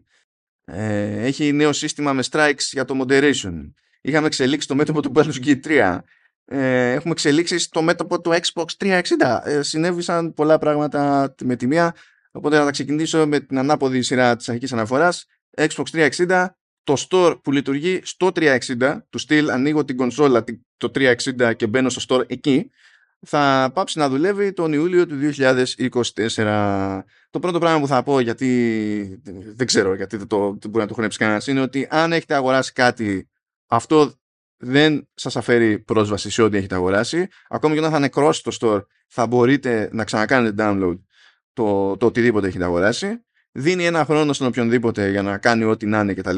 Γιατί ξέρει η Microsoft μεταξύ άλλων ότι στο store του 360 υπάρχουν περίπου 220 παιχνίδια τα οποία ε, δεν τρέχουν σε Xbox One και Xbox Series.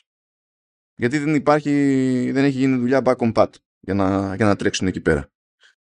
Ε, και για να το δέσω αυτό λίγο και με κάποια πράγματα που είπε ο Σπένσερ επειδή ρωτήθηκε σχετικά λέει ότι εντάξει μερικές φορές λέει απλά δεν έχουμε λέει, ξέρω εγώ, επιλογές. Ε, και σε, σε αρκετές περιπτώσεις παιχνιδιών στην ουσία η μοναδική εναλλακτική που υπάρχει είναι να φροντίσουμε ε, εμείς ή όποιος developer, publisher κτλ. τουλάχιστον το τάδε παιχνίδι που δεν θα μπορεί πλέον κάποιος να το αποκτήσει για 360 ε, για τον οποιοδήποτε λόγο να υπάρχει σε PC ώστε να μην χαθεί για πάντα το ίδιο το παιχνίδι, ας πούμε. Και, έστω και με άλλη πλατφόρμα okay, να έχεις okay, κάποιο είδους πρόσβαση. Ναι, ναι. Ξέρω εγώ αυτό. Βέβαια είναι ένα άχαρο πράγμα. OK. Okay. Τουλάχιστον δώσαν ένα χρόνο περιθώριο, δεν θα γίνει κανένα ξαφνικό εκεί πέρα. Τι να πω, κανονίστε, κάντε τα κουμάντα σας. Επίσης, το Baldur's Gate θα προλάβει να έρθει, λέει, το Baldur's Gate 3 θα προλάβει να έρθει στο Xbox Series το 2023. Εκεί πέρα έκανε κάτι Mental Gymnastics ο Spencer, γιατί κάνανε ένα κονέ τώρα. Αυτό το κονέ έγινε πάνω στη φάση με Gamescom. Ε, πήγαν εκεί, τα είπανε με τον Βίνκε και έτσι κι αλλιώς γκρίνιαζε η Λάριαν, διότι αυτό που τη ζόριζε στην ουσία ήταν πιο πολύ η RAM του Series S ε, στην περίπτωση του split screen. Γιατί είχαν τάξει αυτή split screen στο Baldur's Gate 3 και uh, μπούκον Ναι, το ναι. Series S. Ε, Θα πάρα πολλοί κόσμος θα παίξει split screen στο Baldur's Gate. Α, βέβαια, πάρα πολλοί κόσμος θα παίξει. Είναι σίγουρο. Η, η, η πολιτική της Microsoft στην περίπτωση των παραγωγών για Xbox Series είτε X είτε S κατ' εμέ ήταν η λογική και η σωστή. Έλεγε ότι δεν θα μου κόβεις λειτουργίες. Το να μου κόβεις ξέρω εγώ, frames, το να μου κόβεις αναλύσεις κτλ. OK, okay, προφανώς είναι άλλο hardware κτλ. Αλλά δεν θέλω να μου κόβεις λειτουργίες. Δεν θέλω να λείπουν modes, δεν θέλω να λείπουν τέτοια πράγματα από το, το, το παιχνίδι όταν ε, τρέχεις στο Series S. Αυτό ήταν το εμπόδιο το, από άποψη από την πλευρά της πλατφόρμας τουλάχιστον ότι έπαιζε αυτή η πολιτική. Ε, ο Spencer είπε never mind λοιπόν. Θα αφήσει τη Larian να βγάλει το Baldur's Gate 3 χωρίς split screen στο Series S. Και έλεγε εκεί κάτι ωραίο. Ο Spencer έλεγε ότι εντάξει λέει μα έτσι κι αλλιώς λέει το Series S έχει μια λογική ως προϊόν και εκείνος που έχει αγοράσει το Series S ήδη γνωρίζει ότι δεν μπορεί να έχει τις ίδιες αναλύσεις, τα ίδια frame rates, ξέρω εγώ, την ίδια απόδοση κτλ. σε σχέση με το X. Οπότε δεν κάνουμε λέει κάτι περίεργο, κάτι που δεν γνωρίζει ήδη ο άλλος και λες τώρα Spencer πες απλά δεν βγήκε εδώ και ε, λυγίσαμε. Δεν είναι πρώτη φορά, ε, όχι ξαναλυγίσει η Microsoft. Να θυμίσω στην εποχή του 360 είχε βάλει προϋπόθεση σε όλους τους developers ότι όλα τα παιχνίδια πρέπει να τρέχουν σε 720p. Κανονικό, legit.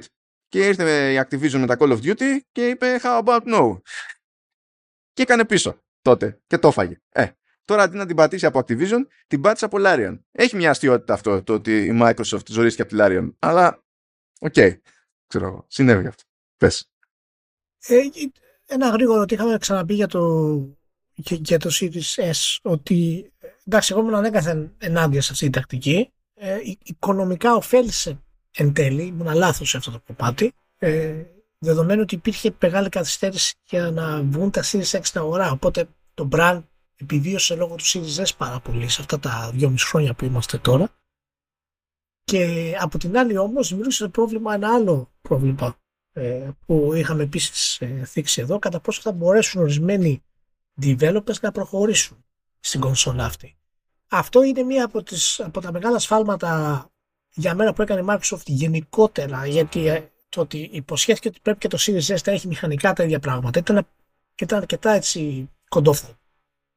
Μου κάνει εντύπωση που το είπαν αυτό το πράγμα και η αιμονή τους με αυτή την κονσόλα ήταν πραγματικά κάτι το οποίο ε, τώρα ε, δεδομένου των όσων έχουν γίνει ε, φαίνεται αρνητικά.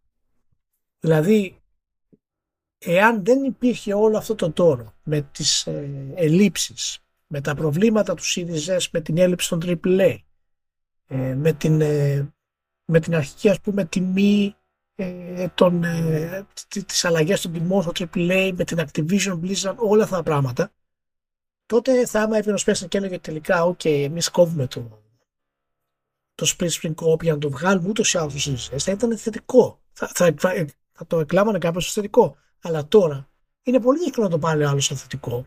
Γιατί σου λέει υπάρχει ήδη αρνητική θέση ενάντια στο Xbox σε αρκετά μεγάλο βαθμό. Και τόσο σου λέει, Α, άρα κόβεις και αυτό το κομμάτι. Άρα και αρχική σου επιλογή, τουλάχιστον σε αυτούς που σκέφτονται μονοδιάστατα, ήταν λάθος σε μεγάλο βαθμό.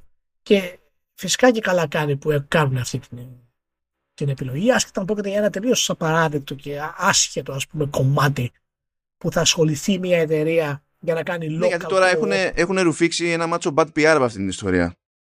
Γι' αυτό δηλαδή κανονικά έπρεπε, έπρεπε να το είχαν χωνέψει αυτό από πιο πριν. Να μην περιμένανε τώρα τόσες εβδομάδες δηλαδή. Αλλά τέλος πάντων. Anyway, για πάμε. Α, λοιπόν, ε, νέα πολιτική στο, στο moderation με strikes θα πηγαίνει. Είναι σαν το point system εκεί πέρα στη, στην οδήγηση, στην τροχέα και, και τα λοιπά. Και τέλος πάντων έχει γίνει ένα μίνι τζέρτζελο εδώ για το πώς αξιολογείται το κάθε τι. Λέει τέλος πάντων ότι έχεις ένα strike σε κόβουν για μία μέρα. Έχεις δύο strikes, επίσης σε κόβουν για μία μέρα. Τρία είναι τρεις μέρες, τέσσερα είναι εφτά μέρες, πέντε είναι δεκατέσσερις, έξι είναι 21, εφτά είναι 60 και 8 είναι ένας χρόνος. Αυτά παναρθιστικά, δηλαδή μπορεί να κάνεις μια παράβαση τώρα, μια παράβαση τον άλλο μήνα ξέρω, και να μαζέψεις ξέρω εγώ δύο strikes, λέμε, αλλά κάθε έξι μήνες το παλαιότερο, όταν δηλαδή ένα strike ε, εξαμηνήσει, τότε διαγράφεται και τέλος πάντων, γιατί αλλιώς θα μαζεύεις για πάντα και δεν θα έχει κανένα νόημα. Ε, από εκεί και πέρα, ε, άκου, άκου τη φάση λίγο, Ηλία. Λέει, το, άμα βρίσεις, είναι ένα strike.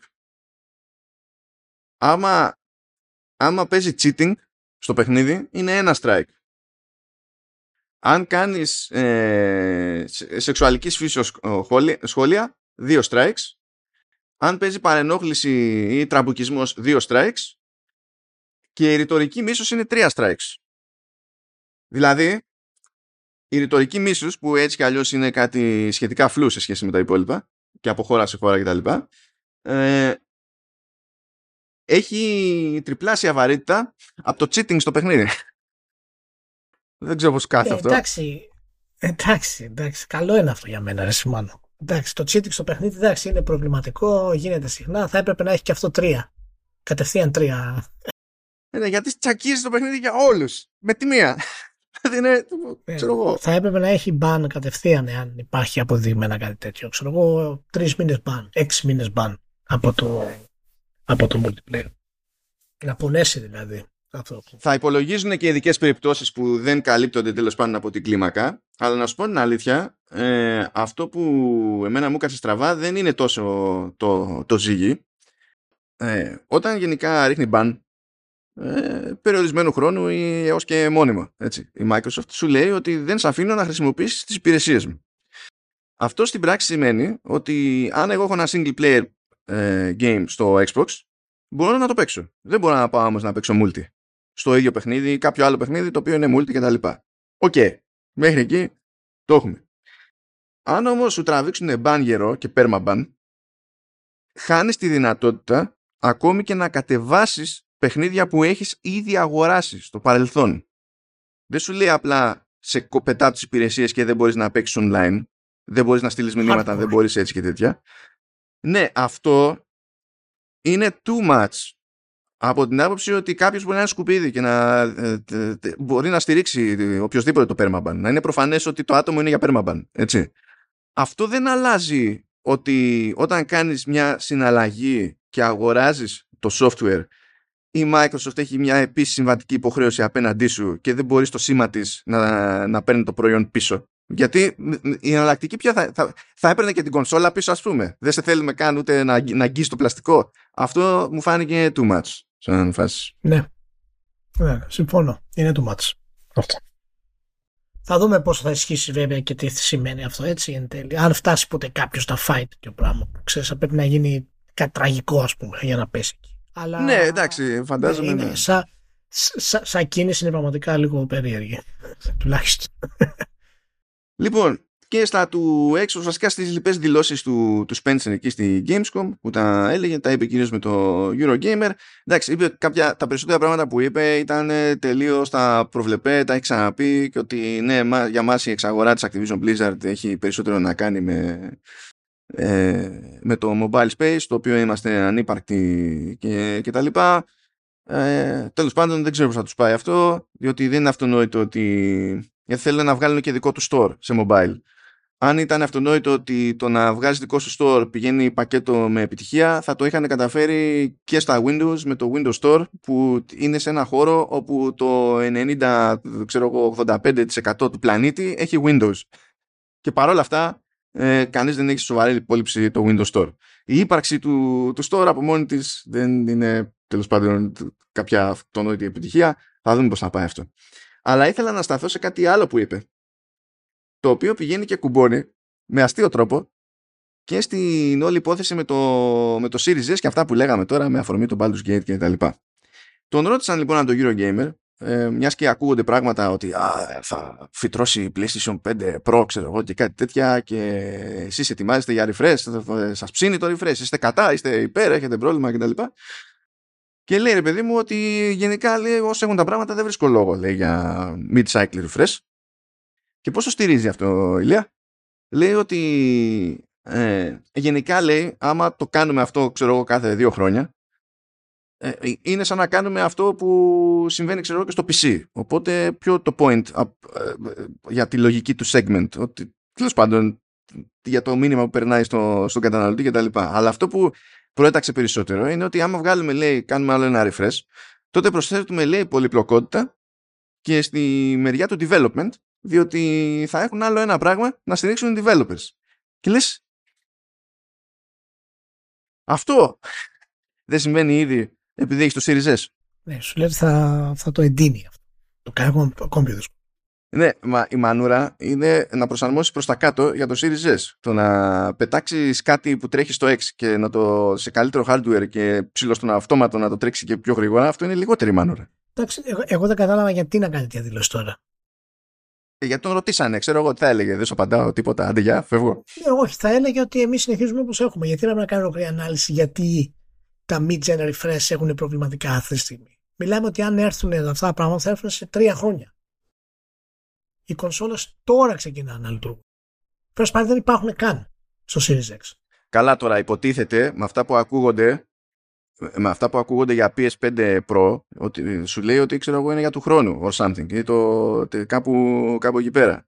Και επειδή αυτά προέκυψαν από την ίδια πηγή που έλεγε για το Project Q και τα συναφή και όλα αυτά βγήκανε ότι ίσχυαν γι' αυτό το έχουν πάρει όλοι στα πέριξ τα σοβαρά ότι παίζει. Ναι ναι εντάξει απλά, απλά η Sony έχει τη δυνατότητα να κάνει τη, τη χαζομάρα αυτή. Δεν έχει πρόβλημα. Και το εδώ έβγαλε χειριστήριο οθόνη που πέσει μόνο Θα φτάσουμε και εκεί, μην αγχώνεστε, θα φτάσουμε, θα γελάσουμε πάρα. Ε, ε, το άλλο που ρωτήθηκε και είπε τέλος πάντων, είπε ότι ε, κανονικότατα λέει ότι τώρα είμαστε, ας πούμε ότι είμαστε σε ένα τη γενιά συστημάτων, λέει κανονικότατα λέει δεν, δεν, κάνουμε ό,τι κάνουμε για να απλώσουμε ξέρω εγώ, το εκτόπισμά μας και τα λοιπά, αλλά συνεχίζουμε να ενδιαφερόμαστε λέει, για console hardware και κανονικά λέει δεν είναι ασχολούμαστε όντως με hardware για επόμενη γενιά γιατί ε, είναι προβλεπέ. Είναι αυτό. Τώρα το πότε άσχετο γιατί έτσι κι αλλιώς οι εταιρείες με το που τελειώνει το ένα σύστημα αρχίζουν και κάνουν προγραμματισμό για το επόμενο σύστημα. Δεν είναι ότι είπε κάτι συγκλονιστικό ρε παιδί μου αυτό το, το πραγματάκι. Ε, και το εξτραδάκι είπε ότι μην περιμένετε παιδιά να βλέπετε τις τιμές των κονσολών να αποκλιμακώνονται όπως γινόταν παλιότερα γιατί η πραγματικότητα είναι πλέον άλλη. Καλά, δεν θέλουν κιόλας. Και εφόσον βλέπουν ότι δεν υπάρχει ιδιαίτερος λόγος, δεν βιάζεται η Α ή Β εταιρεία. Απλά σου λέω ότι τώρα και τα εξαρτήματα, σε αντίθεση με παλαιότερες γενιές hardware, τώρα τα εξαρτήματα που χρησιμοποιούμε μένουν στην παραγωγή για μικρότερο χρονικό διάστημα σε σχέση με παλιότερα. Άρα δεν υπάρχει καν ο χρόνος να καταλήξουν να γίνουν αισθητά φθηνότερα για να επηρεάσει τελικά το δικό μας κόστος και να μας παίρνει να ρίξουμε συνολικά ξέρω εγώ, τα συστήματα προς τα κάτω. Οπότε λέει να δείτε το Series X που ξέρω εγώ ξεκίνησε στα 5 εκατοστάρικα. Ε, εκεί στο τέλος του κύκλου να κάνει λέει 2, αυτό λέει δεν, δεν πρόκειται να παίξει. Αλλά αυτά τα είχαμε ξεχάσει νομίζω και από την προηγούμενη γενιά έτσι δεν είναι; Δεν είναι Αυτά τελειώσαν επί PS3 και 360 νομίζω. Τέλος πάντων, ε, that's pretty much it. Δεν θα το κουράσω περισσότερο με τον Spencer. Απλά ήταν εκεί πέρα και ήταν ομιλητικός. Οπότε είπαμε, ξέρω εγώ, why not. Ε, και τώρα μπορούμε να σταθούμε σε, σε αυτά που ακούγονται για τα, του hardware. Ας πούμε πρώτα, μιας και το ψιλοπιάσαμε εκεί, που λέει για το PS5 Pro, και ότι πάει λέει για Νοέμβριο του 24 σύμφωνα με τις φημολογίες κτλ. Ε, εγώ όπως και εσύ θεωρώ ότι δεν υπάρχει λόγος.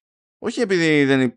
παιδί μου, εντάξει, να είναι καλύτερο hardware και να τρέχει πράγματα καλύτερα, ευχάριστο είναι.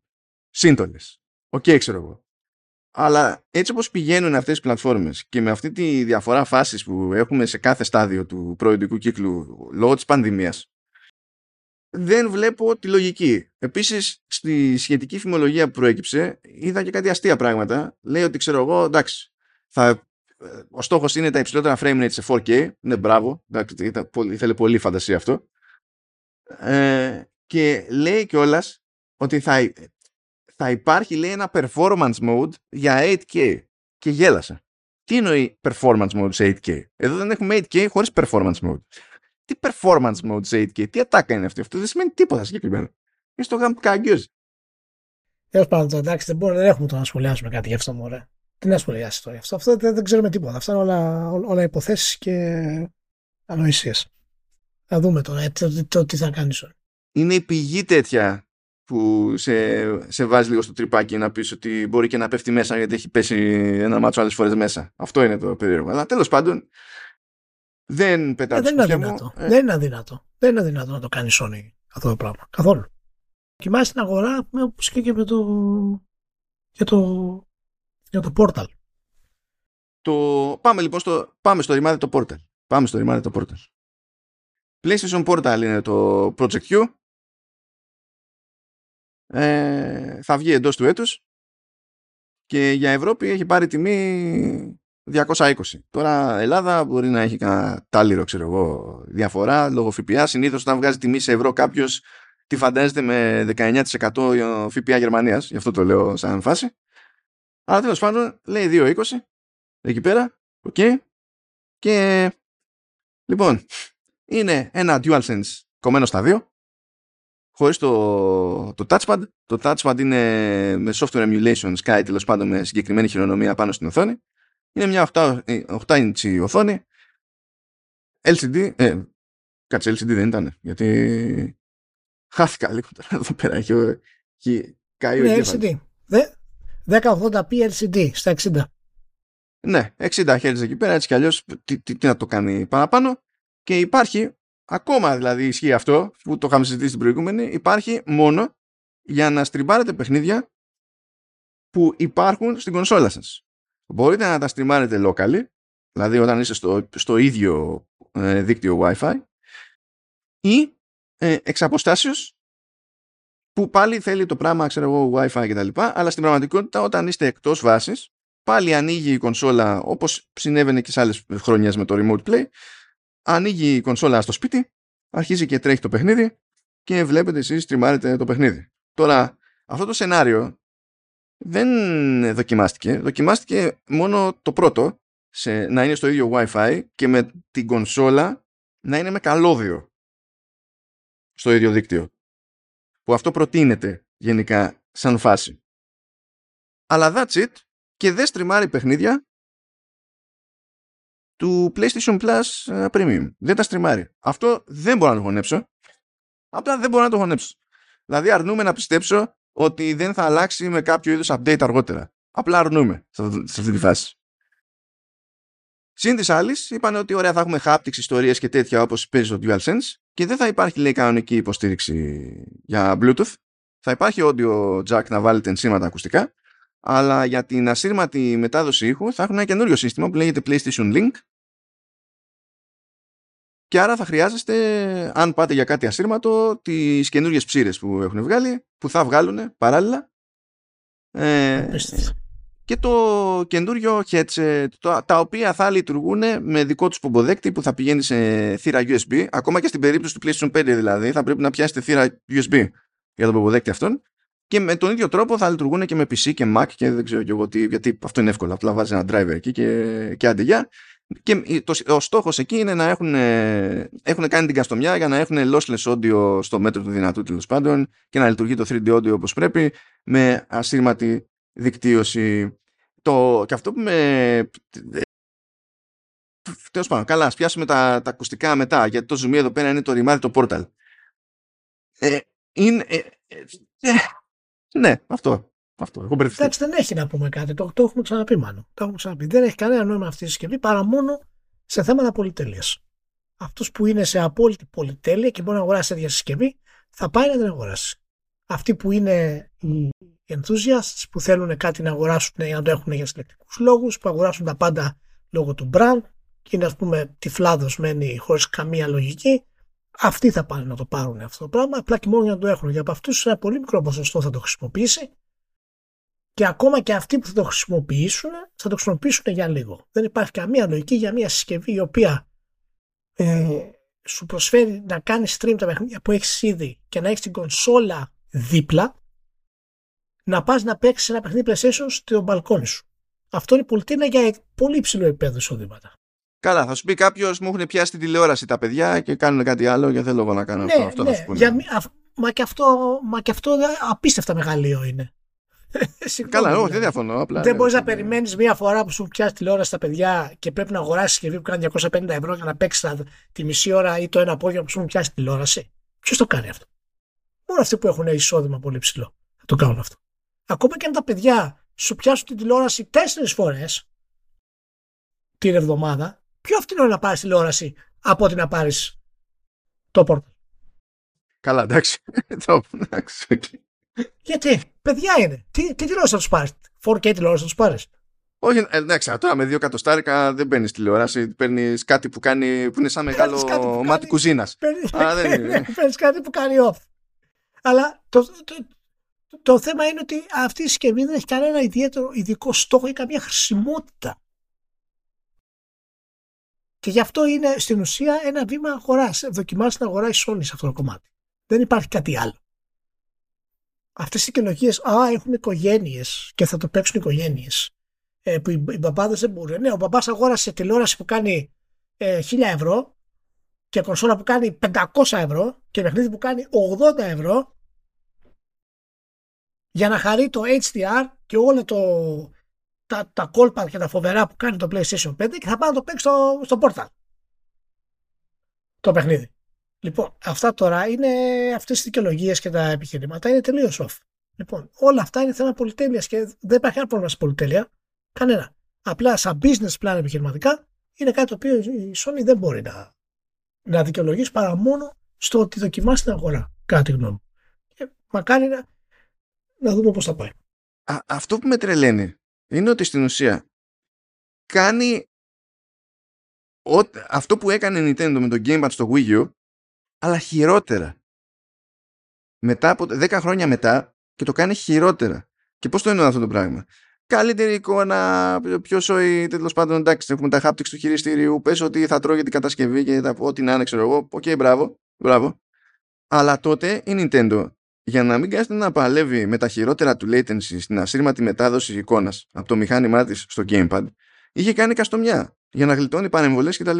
Ενώ εδώ χρησιμοποιεί χυμαδιό Wi-Fi.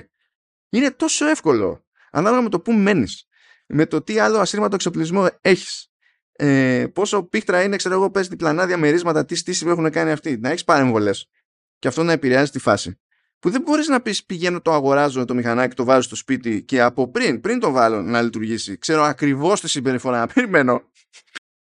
Δεν το, δεν, ε, ε, πφ. κάτι περίεργα, Λοιπόν. θέλει να μας κουφάνει. Δεν και καλά. Πάμε, πάμε. Πάμε. Το πιο εντάξει είναι πάντως τουλάχιστον η φάση με τα ακουστικά και τους πιστεύω πιο άνετα που έχουν κάνει και τσαχπινιές με πλάναρ ότι θα είναι σόι. Ε, μου έκανε εντύπωση μάλιστα που στο headset έχουν μαζί και τέτοιο και, και γάντζο για να το βάζεις κάπου που του περνάς ρεύμα και ακουμπάς πάνω τα ακουστικά και φορτίζουν που αυτά πολλές φορές πηγαίνουν έξτρα ακόμα και σε τέτοια κατηγορία τιμής ε, δεν, με- δεν με χάλασε εκεί πέρα ελπίζω να είναι το άλμα που υπονοείται γιατί τα μέχρι τώρα προηγούμενα default δεν με εντυπωσίαζαν ήταν ok, ήταν καλή φάση αλλά δεν κάνανε 50 ευρώ και που αυτό δεν είναι πρόβλημα αλλά για αυτό που κάνανε δεν με εντυπωσίαζαν σαν φάση. Αλλά τέλος πάντων να δούμε. Και μπορούμε τώρα να εξηγηθούμε γιατί έχουμε δύο εκκρεμότητες. Έχουμε σκέψεις για Baldur's Gate 3 που έχω καταφέρει να έχω Baldur's Gate 3 και να μην έχω build στο μενού ε, και σκέψεις για Final Fantasy 16 που εντάξει δεν θα το ξεφτυλίσω εγώ προσωπικά εκεί γιατί μετά από αυτό το vertical slice θα βγει true ending που θα το ξεφτυλίζω εκεί αλλά τέλος πάντων υπάρχουν staff Όχι, όχι, μα, μα, μα εγώ δεν θα μιλήσω για την ποιότητα του παιχνιδιού. Δεν θα κάνω review για το Baldur's Gate 3. Ε, αυτό, είναι, αυτό θα είναι δύο λεπτά. Το πρόβλημα με το Baldur's Gate 3 δεν είναι η- το, το παιχνίδι. Γι' αυτό πες τα impressions σου Final Fantasy 16 γρήγορα, μια γενική να δούμε πώς είναι και μετά θα κλείσουμε με αυτό γιατί δεν είναι για το παιχνίδι στην ουσία. Ε, καλά, και εγώ δεν θα το πιάσω τόσο για το παιχνίδι, μην νομίζεις. Αλλά ε, παιδιά, σημειώστε αυτό. Έτσι. Δύο λεπτά θα είναι, λέει. Famous last words. Απλό, απλά, γιατί θα δείτε. Δεν θα πέσω εγώ έξω. Μόνος του θα πέσει έξω. Λοιπόν, μου βγήκε η πίστη, αλλά κατάφερα τέλος πάντων οριακά πριν φύγω, δηλαδή τη νύχτα πριν πετάξω. Για Gamescom τελείωσα το ρημάδι του Final Fantasy 16 που μου είχε μείνει σαν τεράστια κρεμότητα και το έπαιξα με την κλασική ψυχοπάθεια δεν έμεινε side quest για side quest βγήκαν όλα. I kid you not, βγήκαν όλα δεν ήταν ε, αστείο.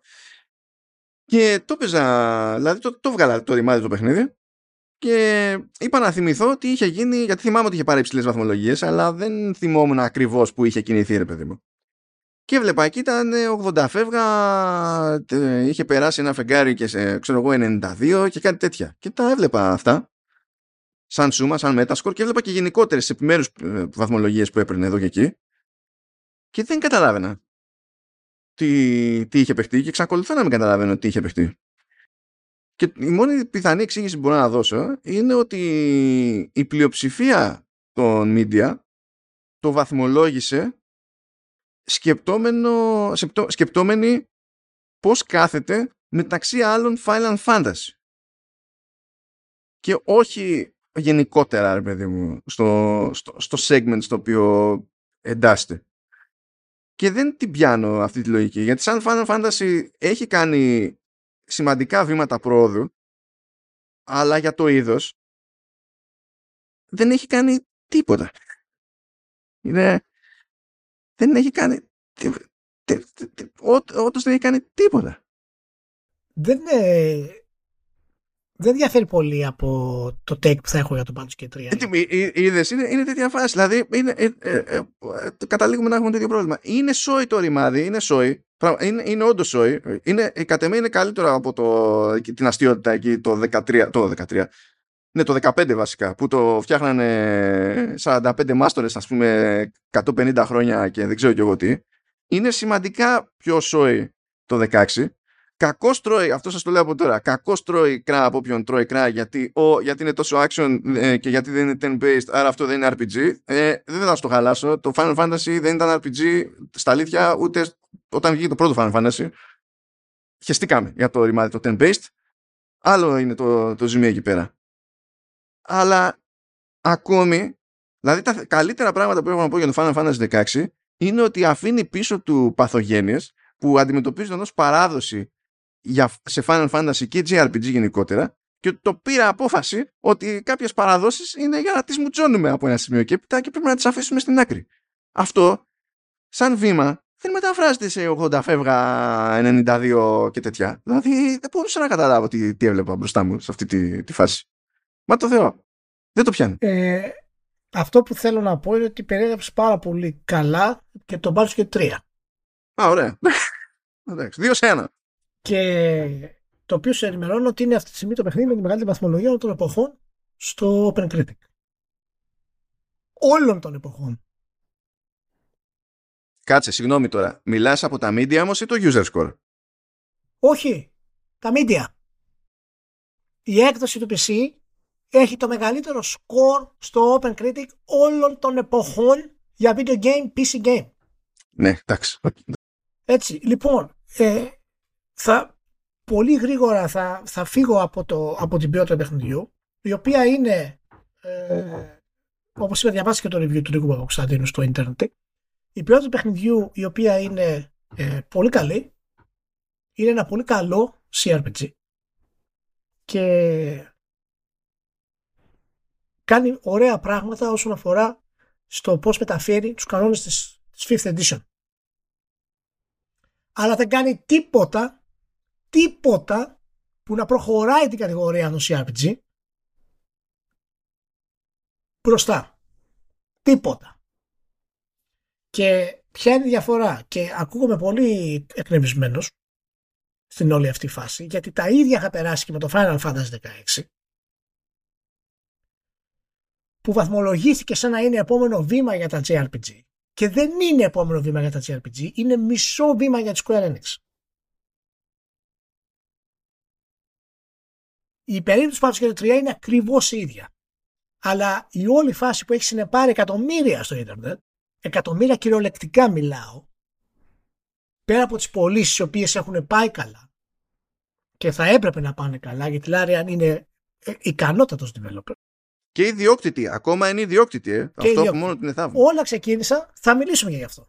Όλα ξεκίνησαν από, το, από ένα tweet που έκανε ένα indie developer λέγοντας πολύ απλά και όμορφα ότι παιδιά μην έχετε ίδιες απαιτήσεις από γενικά άλλα RPGs, ε, CRPGs, γιατί η περίπτωση της Λάρη είναι πολύ ξεχωριστή η συγκεκριμένη με τον Baldur's Gate 3. Και έπεσαν να το φάνε. Ναι, αλλήμωνα. Έπεσαν να τον διαλύσουν. Αυτό το πήρα χαμπάρι επειδή ε, από αυτό το πράγμα ξεκίνησε ολόκληρο ρεύμα από memes. Ναι. Ξεκίνησαν οι χρήστες και μετά οι κατάπτυστοι δημοσιογράφοι, η πλειοψηφία τους, μην πω ολόκληρη, οι ανεκτιήγητοι influencers, πήρανε αυτό που δήλωσε ο indie developer και διαμόρφωσαν ένα τρομερό narrative στα social media ότι οι developers δεν θέλουν γενικά να μας δίνουν καλά παιχνίδια αλλά να μας εκμεταλλεύονται. Και ότι δεν θέλουμε τη βιομηχανία να μας δώσει από μια ε, μικρότερη εταιρεία τέτοιο παιχνίδι. Το λέω και είμαι, έχω βγει από τα ρούχα μου αυτή τη στιγμή που το ξαναλέω. Έτσι το έχω περάσει εδώ και. Ε, αλλά η Λάριαν δεν είναι στο χρηματιστήριο, παιδιά. Η Λάριαν δεν είναι στο χρηματιστήριο. Λοιπόν, να, να ξεκαθαρίσουμε πολύ γρήγορα αυτό το κομμάτι. Ό,τι είπε ο developer είναι απόλυτα σωστό. Ποτέ στην ιστορία CRPG δεν έχει λάβει τέτοιο budget και δεν έχει λάβει τέτοια υποστήριξη από την εταιρεία που έχει το IP, η οποία είναι Wizards of the Coast, που έχει το Dungeons Dragons. Ακόμα και τα περίφημα Baldur's Gate τότε, που τα ξεκίνησε η Bioware, έτσι, ήταν στην ουσία οριακά να πάρει το IP και να προχωρήσει. Ήταν ένα ρίσκο για να πάει μπροστά. Και έγινε η επιτυχία που έγινε. Η Larian αυτή τη στιγμή έχει την υποστήριξη της Wizards of the Coast, έχει το Dungeons Dragons slash Baldur's Gate, το οποίο είναι ένα από τα σημαντικότερα επί ψυχαγωγίας αυτή τη στιγμή, στην καλύτερη δυνατή του περίοδο που έχει υπάρξει ποτέ, όσον αφορά την δημοτικότητά του. Είχε έξι χρόνια development με υποστήριξη οικονομική και από τη Wizards of the Coast, τουλάχιστον τρία χρόνια early access για να μπορέσει να κυκλοφορήσει το Baldur's Gate 3. Συν αυτά, ο κόσμος και το lore είναι έτοιμος, το σύστημα μάχης είναι έτοιμο και το μόνο που έκανε η Larian είναι να έχει το template του Divinity και το story μαζί με τους χαρακτήρες. Εάν αυτό δεν είναι ειδική περίπτωση για CRPG, τότε τι είναι ειδική περίπτωση; Τι είναι ειδική περίπτωση; Φυσικά και είναι ειδικότατη περίπτωση. Το ίδιο το παιχνίδι που όπως είπα μεταφέρει πολύ καλά το περισσότερο κομμάτι των, ε, των κανόνων της Fifth Edition αλλά και την ε, πολυπλοκότητα και την ελευθερία μπορεί να έχει ο παιχνίδι. Έχει φτάσει σε επίπεδα απίστευτης λατρείας και δεν τα έχουμε ξαναδεί παιχνίδια τα οποία είναι πολύπλοκα δεν έχουμε ξαναδεί παιχνίδια τα οποία είναι Dungeons Dragons και έχουν πολλαπλά κλάσεις και πολλαπλές επιλογές στο story, όπως το έχει ήδη κάνει πάλι. Η Larian δεν πήρε κανένα ρίσκο για να δικαιολογεί τόσο υψηλές βαθμολογίες. Είχε απόλυτη υποστήριξη και κατάφερε ούτως ή άλλως σε θέματα χαρακτήρων και γραφής να μην είναι καλύτερη ούτε από το Witcher 3. Η, το template του, Αναφέρω το Witcher 3 γιατί είναι πριν 10 χρόνια σχεδόν. Και είναι το επόμενο στάδιο. Δεν μιλάω για το Cyberpunk. Πήραμε λοιπόν ένα RPG το οποίο και αυτό μπορεί κάποιος και όποιος δεν θέλει τώρα να ακούσει θα το χαλάσω. Ε, αλλά προσέξτε γιατί αυτό μπορεί να σας χαλάσει τη διασκέδαση του παιχνιδιού. Οι χαρακτήρες στο, στο Baldur's και το 3 δεν μιλούν σαν πραγματικοί άνθρωποι. Αυτό είναι το μεγάλο πρόβλημα του writing που έχουμε στα RPGs. Μιλούνται σαν χαρακτήρες που τους λες να κάνουν κάτι. Και απλά σου απαντάνε μιλάνε τέλεια, έχουν άψογες προτάσεις, μιλάνε όλοι με φοβερό κούστο και φοβερή, είναι ερμηνείες πραγματικότητα. Αλλά δεν είναι χτίσιμο χαρακτήρων. Δεν είναι χτίσιμο κανονικού χαρακτήρα στον κόσμο. Αυτό το είδος γράφεις. Αυτή είναι η διαφορά του Witcher 3 με άλλα RPGs. Λόγω της φόρμας του CRPG, εσύ κάθεσαι πατάς ορισμένες επιλογές και ο άλλος απαντάει. Συνέχεια. Δεν υπάρχει όχι. Θα σου πει ναι, αυτό, αυτό. Φτάνεις σε ένα σημείο που δεν μπορεί να σου πει κάτι. Μπορεί να να κάνεις το ρόλ και να το πετύχεις. Δεν έχει σημασία το τι μπορεί να το ρωτήσεις. Αυτός κάθεται απλά και τον ανακρίνεις. Αυτή η φόρμα του CRPG εξαναγκάζει στην ουσία και το γράψιμο να συμπεριφέρεται σαν να είναι ένας, μία μέθοδος ε, ανάκρισης. Το οποίο είναι ένα πάρα πολύ παλιό σύστημα γράφης. Και φυσικά είναι πάρα πολύ αστεία το γεγονός ότι ε, οι περισσότεροι χαρακτήρες σεξουαλικά σου ορμά να σε φάνε. Είναι ένα πράγμα το οποίο τη ξέφυγε την άλλη, νόμιζε ότι είναι κάτι το οποίο είναι μοντέρνο σε αυτό το κομμάτι. Κυριολεκτικά όμως το αναφέρει και ο Νίκος στο, στο review. Αυτό. Όλο αυτό το narrative λοιπόν, όλα αυτά τα μειονεκτήματα που έχει το παιχνίδι και φυσικά ξεκίνησαν από την ιδέα ότι το παιχνίδι βγήκε τελειωμένο. Το οποίο δεν ισχύει. Μόλις έλαβε το παιχνίδι ένα πάτσο που έχει πάνω από χίλια bugs διορθώνει. Είναι Όχι, βασικά ε, από τα bugs που είχε στην, στην εκκίνηση ήταν ότι δεν λειτουργούσε το, το sync του, του, του save. Και ότι μπορούσες να χάσεις την, την πρόοδο. Και σου έλεγε να απενεργοποιήσει το, το, το save sync στο Steam για να μην το φάει μπαρμάγκα. Και, δηλαδή δεν το λες και περιφερειακή λειτουργία. Όχι. Η, το δεύτερο narrative λοιπόν, πέρα από το πρώτο, το οποίο το κατάληψαμε, το δεύτερο ήταν ότι το παιχνίδι βγήκε τελειωμένο σε σχέση με τα άλλα AAA και δεν, μας, ε, και δεν έχει προβλήματα. Η πλειοψηφία των AAA βγαίνει χωρίς προβλήματα. Η πλειοψηφία των AAA βγαίνει χωρίς, χωρίς τεχνικά προβλήματα μεγάλα. Η πλειοψηφία τους.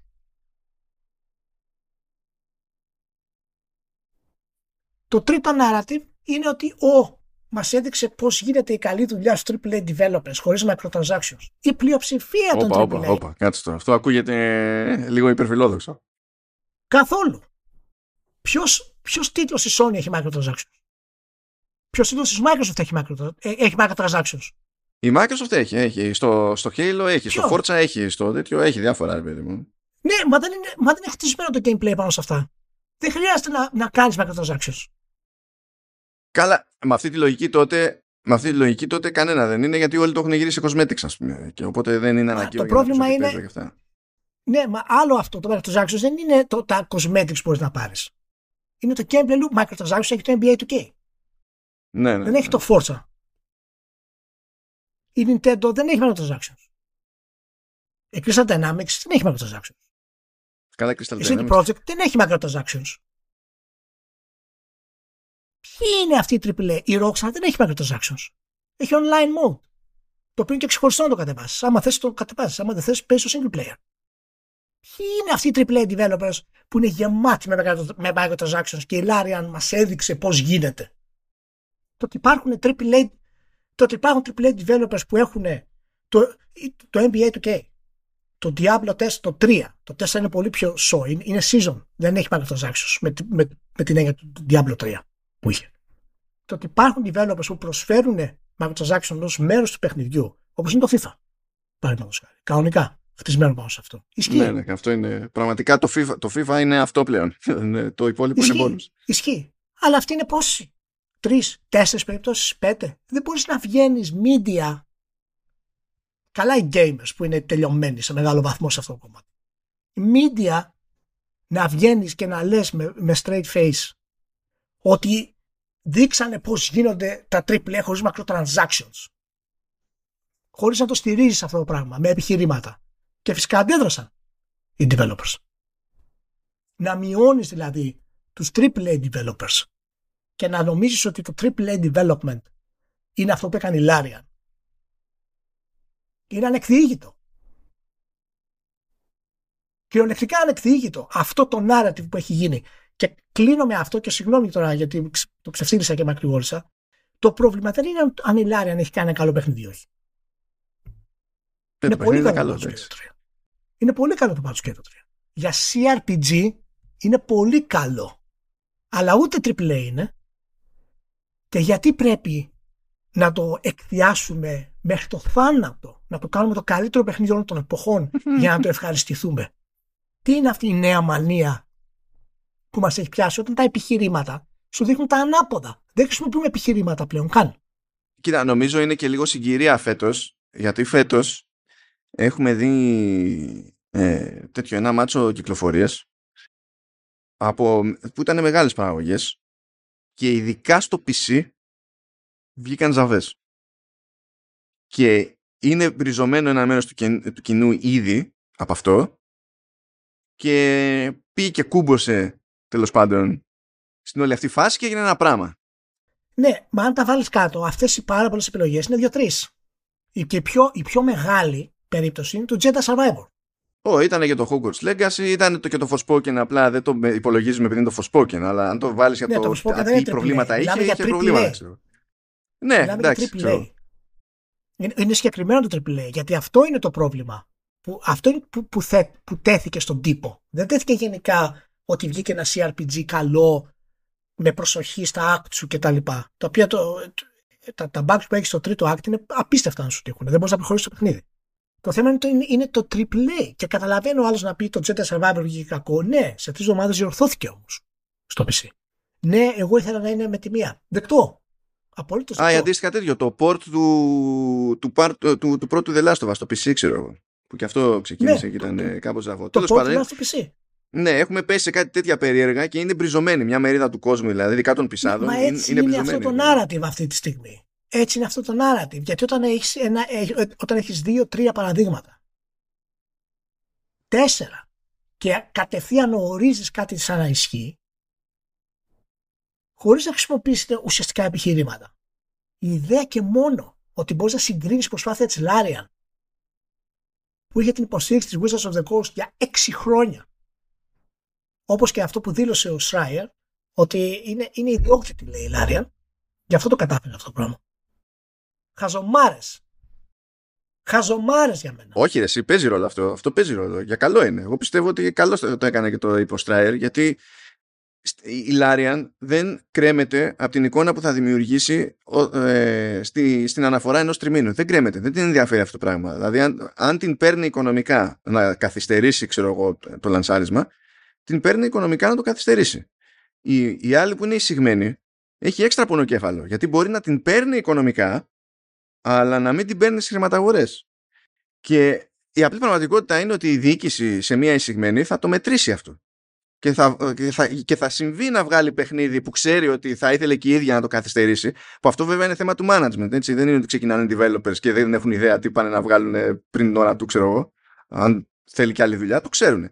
Οι developers είναι οι τελευταίοι που φταίνουν σε αυτήν την υπόθεση. Δηλαδή, άμα είναι να τσιτώσουν με κάποιους, ξέρω εγώ, κάπου, κάποτε κατά περίπτωση, πιο πολύ έχει νόημα να τσιτώσουν με management παρά με developers. να, σε, να, να σε ρωτήσω ε, ε, ε, εάν ισχύει αυτό το πράγμα γιατί έβγαλε το Divinity Original Sin 2 σε δύο χρόνια διαφορά από το ένα; Ε, δεν έκανε 6 χρόνια ανάπτυξη; Κάτσε πει τι σχέση έχει το, το αυτό τώρα με, το, με, το, με τις εισηγμένες; Δεν πιάνω. Για πες. ε, η σχέση είναι ότι είναι πολύ εύκολο να πεις ότι φ- επειδή δεν είναι εισηγμένη είναι ok και να μην πεις ότι ο λόγος που έχει καταφέρει αυτό το πράγμα δεν είναι ότι επειδή δεν είναι εισηγμένη και έχει, ε- είναι ότι έχει την απίστευτη στήριξη 6 χρόνων για να μπορέσει να φτάσει σε αυτό το σημείο. Α, όχι, όχι, όχι. Αυτό με τις εισηγμένες είναι από την ανάποδη. Δεν είναι ότι επειδή δεν είναι εισηγμένη η Λάριαν μπορεί να το κάνει αυτό το πράγμα. Είναι ότι επειδή είναι εισηγμένοι οι άλλοι ε, θα- ε, έχουν μεγαλύτερη πίεση να μην καθυστερήσουν ένα παιχνίδι όταν βλέπουν ότι Ναι, πρέπει ναι, να ναι, το ναι. καθυστερήσουν ένα παιχνίδι. Μα, μα, μα αυτό σου λέω ότι η Larian μπορούσε να το καθυστερήσει γιατί είχε υποστήριξη. Ποια άλλη εταιρεία έχει υποστήριξη, Ποιος άλλος developer έχει υποστήριξη για να το κάνει αυτό το πράγμα; Ε, τρία, χρό- τρία χρόνια early access για να εισπράττει δεν έχει κανένας. Μόνο τι να, τι να πω. Θες να πούμε για Cloud Imperium να γελάσουν μαζί, αλλά τέλος πάντων αυτοί δεν έχουν βγάλει Όχι, παιχνίδι. Μα, μα θέλω να σου πω, τρία χρόνια early access και έξι, πόσοι developers βιομηχανία μπορούν να το κάνουν, Πέντε, έξι; Developers. Ποιος έχει τόσο μεγάλο IP, ποιος έχει έτοιμο κόσμο, έτοιμο lore, έτοιμο σύστημα μάχης. Αυτό για μένα είναι πιο σημαντικό γιατί από το ότι δεν έχουν να ξεκινήσουν να, χτυπά, να χτίζουν lore από, τη, από, από το μηδέν και το ότι έχουν έτοιμους μηχανισμούς, ας πούμε, και τους κανόνες, που όσο και να τους πειράξεις η βάση είναι έτοιμη, αυτό για μένα είναι πιο σημαντικό ως βοήθεια. Ε, μα είναι, στην είναι πιο περίπτωση αυτή. εύκολο να πεις, μάλλον, ότι η εταιρεία αυτή δεν είναι εισηγμένη. Άρα, κοίτα τι ωραία που το κάνανε. Δεν είναι έτσι. Γιατί αν δεν είχαν το IP αυτό, δεν θα περιμέναν εξώνια να βγάλουν παιχνίδι. Το Ναι, είναι καλά, χαίρομαι πολύ. εισηγμένη ή το δεν είναι εισηγμένη δεν θα σήμαινε, Ω, θα πάρουμε έξω χρόνια να βγάλουμε το Divinity Original Sin 3. Γιατί η εταιρεία θα, έ- θα έκλεινε. Οπότε. Ε, όταν καλά, λέμε μα κάτι αυτό τέτοια είναι. πράγματα- Μα είναι μα το πράγμα είναι συνδυασμός πραγμάτων. Άμα δεν είχαν αυτό το Ακριβώς. IP, δεν θα Ακριβώς. βγάζανε τόσα Μα λεφτά δεν- από το early access. Χαίρομαι πολύ. Ναι. Ναι, Μα, οκ. ακριβώς. Μα δεν μπορούμε να πούμε απλά και μόνο. Και να δεις. Ε, η Larian επειδή έχει αυτό το σύστημα επιχειρηματικό το κατάφερε αυτό το Baldur's Gate το 3. Δεν, είναι, δεν ισχύει αυτό. Αυτό μπορεί να βοήθησε, αλλά αυτό δεν είναι ο λόγος. Ο λόγος είναι ότι είχε IP και απίστευτη στήριξη. Εντάξει, τώρα νομίζω ότι πολύ έχεις σκαλώσει το συγκεκριμένο ε, σχόλιο του Σάιερ. Γιατί, πώς να σου πω, ε, άμα βγει Το- η Sony, Το δέχω. άμα βγει η Sony και πει θα κάνω early access, ποια θα είναι η αντίδραση του κόσμου; Μπορεί να βγει η Sony και να πει τέτοιο πράγμα; Όχι, μα δεν χρειάζεται να κάνει early access Sony. Η Sony έχει δικά τη IP. Υποστηρίζει τα ίδια της τα IP.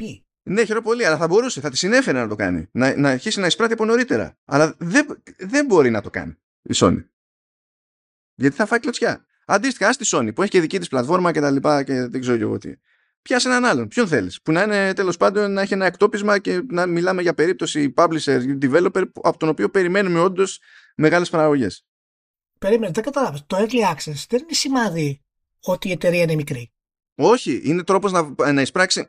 Όχι, όχι, όχι, όχι, όχι. Δεν το λέω αυτό. Δεν το, δεν το λέω για το μέγεθος. Είναι ότι η Larian μπορεί να σου ζητήσει λεφτά μπροστά και να μην τσιτώσει αυτόματα ο κόσμος. Η μεγάλη εταιρεία στο μυαλό του άλλου, γιατί η EA ε, και η Take-Two έχουν άλλο μέγεθος στο μυαλό του άλλου σε σχέση με τη Larian και την κάθε Larian. Άμα βγει η Take-Two και σου πει ε, θα κάνω τρία χρόνια early access για- ώστε με τη συνεισφορά σας να στηρίξω το development, θα φάει μούτζα. Ναι, μα, μα αυτό είναι το θέμα. Είναι άλλο το business development τελείως. Απλά Ναι, ναι, ναι. μην παίρνουμε το γεγονός, σαν γενική αντιμετώπιση, το καταλαβαίνω, αλλά μην παίρνουμε το γεγονός ότι η Larian έχει ένα επιχειρηματικό μοντέλο το οποίο είναι φοβερό και αυτό της επέτρεψε να βγάλει τον Baldur's Gate 3. Δεν ισχύει αυτό. Ισχύει το ότι αυτό που της επέτρεψε να βγάλει τον Baldur's Gate 3, κατά τη γνώμη μου, είναι επειδή το Dungeons Dragons και Wizards of the Coast ήταν πίσω από την ανάπτυξη. Και τη στήριξε. Πέρα από την ίδια την εταιρεία που έχει αυτό το σύστημα. Γιατί αλλιώς, άμα έβγαζες το Divinity Original Sin 3, δεν θα πήγαινε early access τρία χρόνια μάλλον. Μα δεν θα είχε τόσα λεφτά. το πώς έβγαζε- θα... Δηλαδή, θα το έτσι έβγαζε κι σε αλλιώς. δύο χρόνια και μετά θα δούλευε στεγνά για να βγάλει το Definitive Edition. Που είναι διορθωμένο. Ε, όλα αυτά τώρα να κλείσουμε και να κλείσουμε και το podcast. Όλα αυτά τα λέω με αυτή την υπόψη, όχι για να κατακρίνω τη Λάρια. Όχι για να κατακρίνω το παιχνίδι. Πέρα από την προσωπική μου άποψη ότι είναι φοβερά αναχρονιστικό. Πέρα από αυτό. Αυτό είναι προσωπική άποψη και αυτό αφορά κριτική. Πέρα από αυτό. Το narrative ότι η Larian έδειξε στους AAA developers πώς βγάζουν παιχνίδια το οποίο έχει οθήσει χιλιάδες, εκατοντάδες χιλιάδες gamer να κάνουν τέτοια post ενάντια στις πολύ μεγάλες αυτές εταιρείες που τους έχουν δώσει ανεπανάληπτες εμπειρίες και σε αυτούς τους developers που έχουν βγάλει ανεπανάληπτα πράγματα είναι ένα narrative το οποίο έχει προέλθει από την απίστευτη απίστευτη σαπίλα που έχουμε ως gamers μέσα στα social media πλέον. Και είναι γενιάς αυτές που είναι πίσω από μας, μακριά από Μ' αρέσει που είναι σαν να το ζεις πρώτη φορά. Αυτό είναι που κάνω χάζι εγώ. Ναι, πρώτη φορά είναι αυτό το πράγμα. Με τη Λάρια και τον Πάνω Σκεπτή. Με τη Δεν Λάρια, έχω ναι, ξαναδεί εντάξει. άλλο- Άλλο developer να λέει αυτό το πράγμα. Και να βάζουμε 97% στο παιχνίδι αυτό. Για, για λόγους που δεν είναι θέμα του παιχνιδιού, αλλά να έχει υπάρξει ένα narrative και να βγαίνει το παιχνίδι στο ψηλό. Συνήθως κάναμε το ανάποδο μάλλον. Όπως και όλο το hate που υπάρχει αυτή τη στιγμή και για το Starfield. Ισχύει αυτό το πράγμα. Εμένα αυτό που με τρελαίνει είναι το γεγονός ότι δεν μπορούμε να, να μιλήσουμε συγκεκριμένα γιατί κάνει το, το Baldur's Gate 3 καλό, ποια είναι κακά και να έχουμε μια ωραία ισορροπημένη άποψη και πρέπει να τα μεγαλοποιούμε όλα μέχρι το τέλος. Για να το ευχαριστηθούμε. Εκεί έχουμε φτάσει. Ε, καλά τώρα. Μα ό, ε, είναι, είναι νέο φαινόμενο αυτό. Όχι. Απλά συμπυκνώθηκε, ας πούμε. Εστίασε σε ένα πράγμα τώρα που πέσανε όλα, όλα πάνω του. Μάλλον δεν μπορώ να, να διαβάζω ότι έχει τα καλύτερα face, facial expressions που έχουμε δει στην ιστορία. Καλά, αυτό. αυτό κάτσε. Περίμενε. περίμενε. Gamer ή media; Gamers. Gamers, ναι. Ούτε και δικαιολογείται. Απλά media, ξέρεις, εκεί θα τε- τίλτανα περισσότερο. Ναι, ναι, ναι. Δηλαδή, είναι- και να δημιουργείται ολόκληρε, ολόκληρες λίστες στο Reddit πόσο φοβερά είναι τα facial expressions συγκριτικά με ποια; Με τα facial expressions της Sony anyway λοιπόν ευχαριστούμε που ήσασταν μαζί συγγνώμη για το μεγάλο rant ε, το τελικό ε, εντάξει ε, είναι, είναι, είμαι απευθυσμένος γενικότερα με αυτή την κατάσταση πραγματικά Σημασία έχει ότι ήταν δύο λεπτά. Να, να έχετε όλοι ένα super, ε, μια super εβδομάδα φιλιά πάρα πολλά και θα τα ξαναπούμε συντόμως Τσαου.